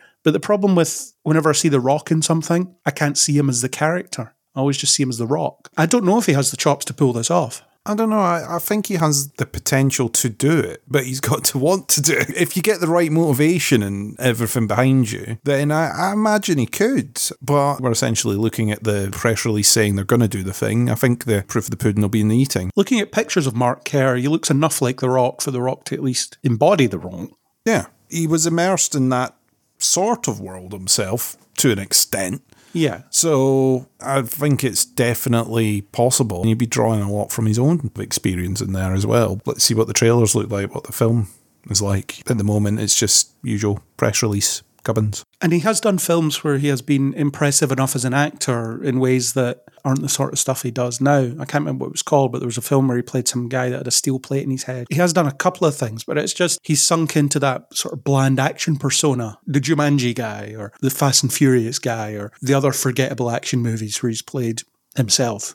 So, like I say, I don't know if he has the chops to pull this off, but we'll see. It's interesting that he's heading in this route, though, because I guess he was trying to get a franchise that he could stick his mitts into and that would keep him in jobs for a while. I think that's what Black Adam was supposed to be, and then that didn't pan out. So, if he wants to stay relevant, he has to change track completely because whatever he's doing isn't working. He can try and sell you his aftershave or whatever it is he tries to sell you at the same time. was there not something in Red Notice that was just one of his products was sponsoring the film? Was it not that they had their own branded drinks in there? Was it not Aviator Gin and the tequila for Reynolds and Rock? I think. Something like that. Can't remember. Whatever it is he does. Maybe this is what he needs. I'm sick of the rock shtick, really. Tell that to his face. Dare you. like I'd be stupid enough to do that. it's like when he turned up at the test screenings of Black Adam. Yeah, you're going to get an honest response out of the audience. Maybe that was calculated. That's how he got his positive responses to the film. He just showed up at test screenings. So, guys, what did you think? Yeah, best film ever. Giant man. no notes. Perfect. Please don't break my face. Now, please take me out of this headlock. we'll revisit this when more is known, I suppose. For our last item, I thought we'd go not quite dystopian, but kind of depressing. Last month, it was announced that Sebastian Stan was going to be playing a young Donald Trump in a movie called The Apprentice. And now there's a picture of him as Donald Trump, and quite a transformation, actually, for Sebastian Stan. Mm. They pulled it off somehow. I don't know how. I made the joke last month that was Donald Trump getting a film about his life pitched to him, and it's, yeah, so we've picked an actor we think it looks exactly like you. It's Sebastian Stan, known handsome actor, Sebastian Stan. We think that's you as a younger man. Yeah, please approve this now. We've cast this guy. I thought when you messaged this over, this was a last minute addition to let listeners peek behind the curtain because you know you love it. This was a last minute addition, and I thought Craig was taking the mickey. Did you think it was some kind of AI deepfake or something? I thought it was one of those fake links where you get rickrolled when you click it. Like you say, the picture, and it will be linked in the show notes, I imagine, looks convincing enough. I question why this film is, in fact, a thing going into the year 2024 when there's going to be an election going on. but sure, good choice, people of the world. Let's commission one of those. The thing I question about this is obviously it would have to be done with Trump's permission, and he's not going to sign off on anything that makes him look bad, is he? I mean, maybe he doesn't care because people love him anyway. Don't know. Enough of it is probably arm's length enough to be like, oh, it's all the bits he likes will be true, the bits he doesn't like will not be true. Yeah. It'll be pitched as all the business success that's shown is true, but the way I got the business success in the film is exaggerated, or this is wrong, or that's wrong. There's stuff there from Ivanka Trump, the first wife, and stuff as well. The less I think about Donald Trump, the happier my life is, but unfortunately, I don't get my way. It was announced around the same time as a biopic for Elon Musk was announced. Just, just baiting me into a rage now, aren't you? You're going to follow up with the Boris Johnson biopic just to really set me off. We already had the Boris one, Kenneth Branagh, This England, that was on last year. Yeah. So that's the trifecta. We've got it. Yeah, brilliant. The Elon Musk one is based on a biography that was released last year that no doubt would have been authorized by him. So it's not going to have any truth in it. I'll be skeptical about the truth that this will have. The Apprentice film, it says, will examine Trump's efforts to build his real estate business in New York in the 70s and 80s, also digging into his relationship with infamous attorney Roy Cohn, who'll be played by Mark Strong. It's a mentor protege story that charts the origins of a major American dynasty filled with larger than life characters. No kidding. It reveals the moral and human cost of a culture defined by winners and losers. Sources tell Deadline that Strong will play Cohn, with Maria Bakalova, Trump's first wife, Ivana. It's billed as an exploration of power and ambition set in a world of corruption and deceit. Again, no kidding. It gives me the ick. It gives me acid reflux. It's such a curiosity to see how that'll pan out and why Sebastian Stan would end up doing it because, well, this is going to be divisive. He's going to have to live in a bunker for 10 years after it's released. As an actor, I can almost get the detachment of I am playing what is on the page. I'm playing a character like any other character. There is something in it. The less attention, the happier I am. But 2024 is going to be a big year for former president, so this will probably be the most minor thing about Trump that we see over the next 12 months. Doesn't say when it's due out. I would get it out quick because it may be getting looked back on slightly differently come 12 months' time. Let's see. It might be outlawed by a sitting president by the time the film comes out. Ends up being this bootleg thing that gets shared in the darkest recesses of the internet. you think there'll still be an internet? Bless you. it's compelling that we're getting biopics on Trump and Musk's specifically because they are obviously important global figures in the world we live in now. But it's also strange to be having the story coming out while it's still being told. It's not that we're doing a biopic about someone who's dead or someone who's just retired and doesn't do anything interesting anymore. You know, like Priscilla Presley, for example. She signed off on a biopic of her early life or a certain stage in her life. I haven't seen the film, but it's not a birth to death thing specifically. But there's enough distance from that time in her life that it almost makes sense to tell that story. Whereas with Trump and Musk, it's still going on. Yes and no. I mean, this is very much focusing on the early career. So you're kind of following the same rules. Similar with Musk, you can cover his early business dealings and the things that he did there that people may not have known about and give interpretations of events through the people that have been willing to talk to you to form the material or form the biography. I think there is some distance there with these characters, but it depends on portrayal. It depends on how you write these figures. You're either doing the meteoric historic rise of this heroic person that triumphed against adversity to get the business to the size that it was, blah, blah, blah, or you're telling the tale of someone that did interesting dealings to get to the position that they are. There's ways that you can spin stories through film. And that is what I don't particularly like about these films about figures that are still very influential. Yeah, the spin is what worries me. The spin is the angle that I don't like on this because there is still a lot to play for in the case of those two individuals where there maybe isn't for Priscilla Presley. Like you say, her career is kind of done as much as still being an influential figure in a different kind of way. There's nothing to be gained from the way something is portrayed to members of the public. Whereas for Donald Trump, like I've said already, there's a potential that he will be standing for president at the same time as this comes out. Potentially. I think it will take longer than that, though, because they've only just started it filming wise. Yeah. And similar with Musk, if different things are going on at the same time as it coming out. I find it fascinating that these choices have been made, but I would rather that they weren't. I would rather read the biography and come up with your own conclusions on the back of that source material rather than whatever conclusions, good or bad, that the filmmakers may have come to. Or may have been coerced into making. Oh, I'm, I'm, I'm not going to allocate any of that. But yeah, whatever reading they have had of that material when they have made the content, I would say. One thing that comes to mind is in Bohemian Rhapsody because the surviving members of Queen had input into that film. When you watch Bohemian Rhapsody, it makes it look like Freddie Mercury is this mess of a person that was on drugs and stuff like that. But none of the other members of Queen did anything like that. They were perfectly clean and wholesome. And it left out the fact that Brian May released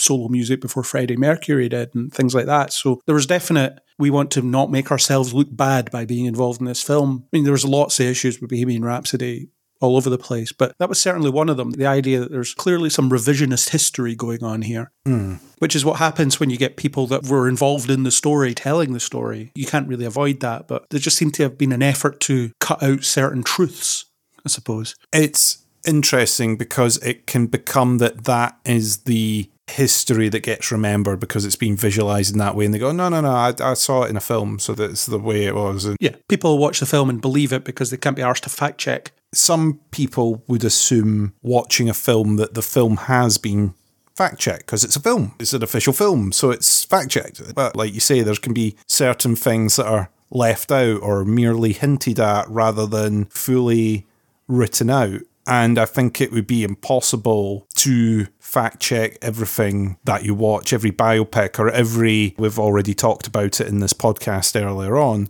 based on true events. Characters in the story may be true, but some actions may be different. The disclaimer that pops up at the end of films going, you know, any resemblance to anyone living or dead is merely consequential. It wasn't done on purpose. There's a lot of that sort of hand wavium. Things for dramatic purposes, sequences may have been shortened or lengthened for dramatic purposes, or any of that sort of stuff can happen. And fact checking is, well, it's almost a way of life that you've got to live now with social media and everything else and films. It's just because of my personal feelings on those people, I maybe do not want this as much as some other things, and that is for me to deal with, and other people might be right up for this content. See how it goes. Be interested to see the trailer to see what his Trump impression is like, how he does the voice. I think in his interpretation, he should do a Geordie accent.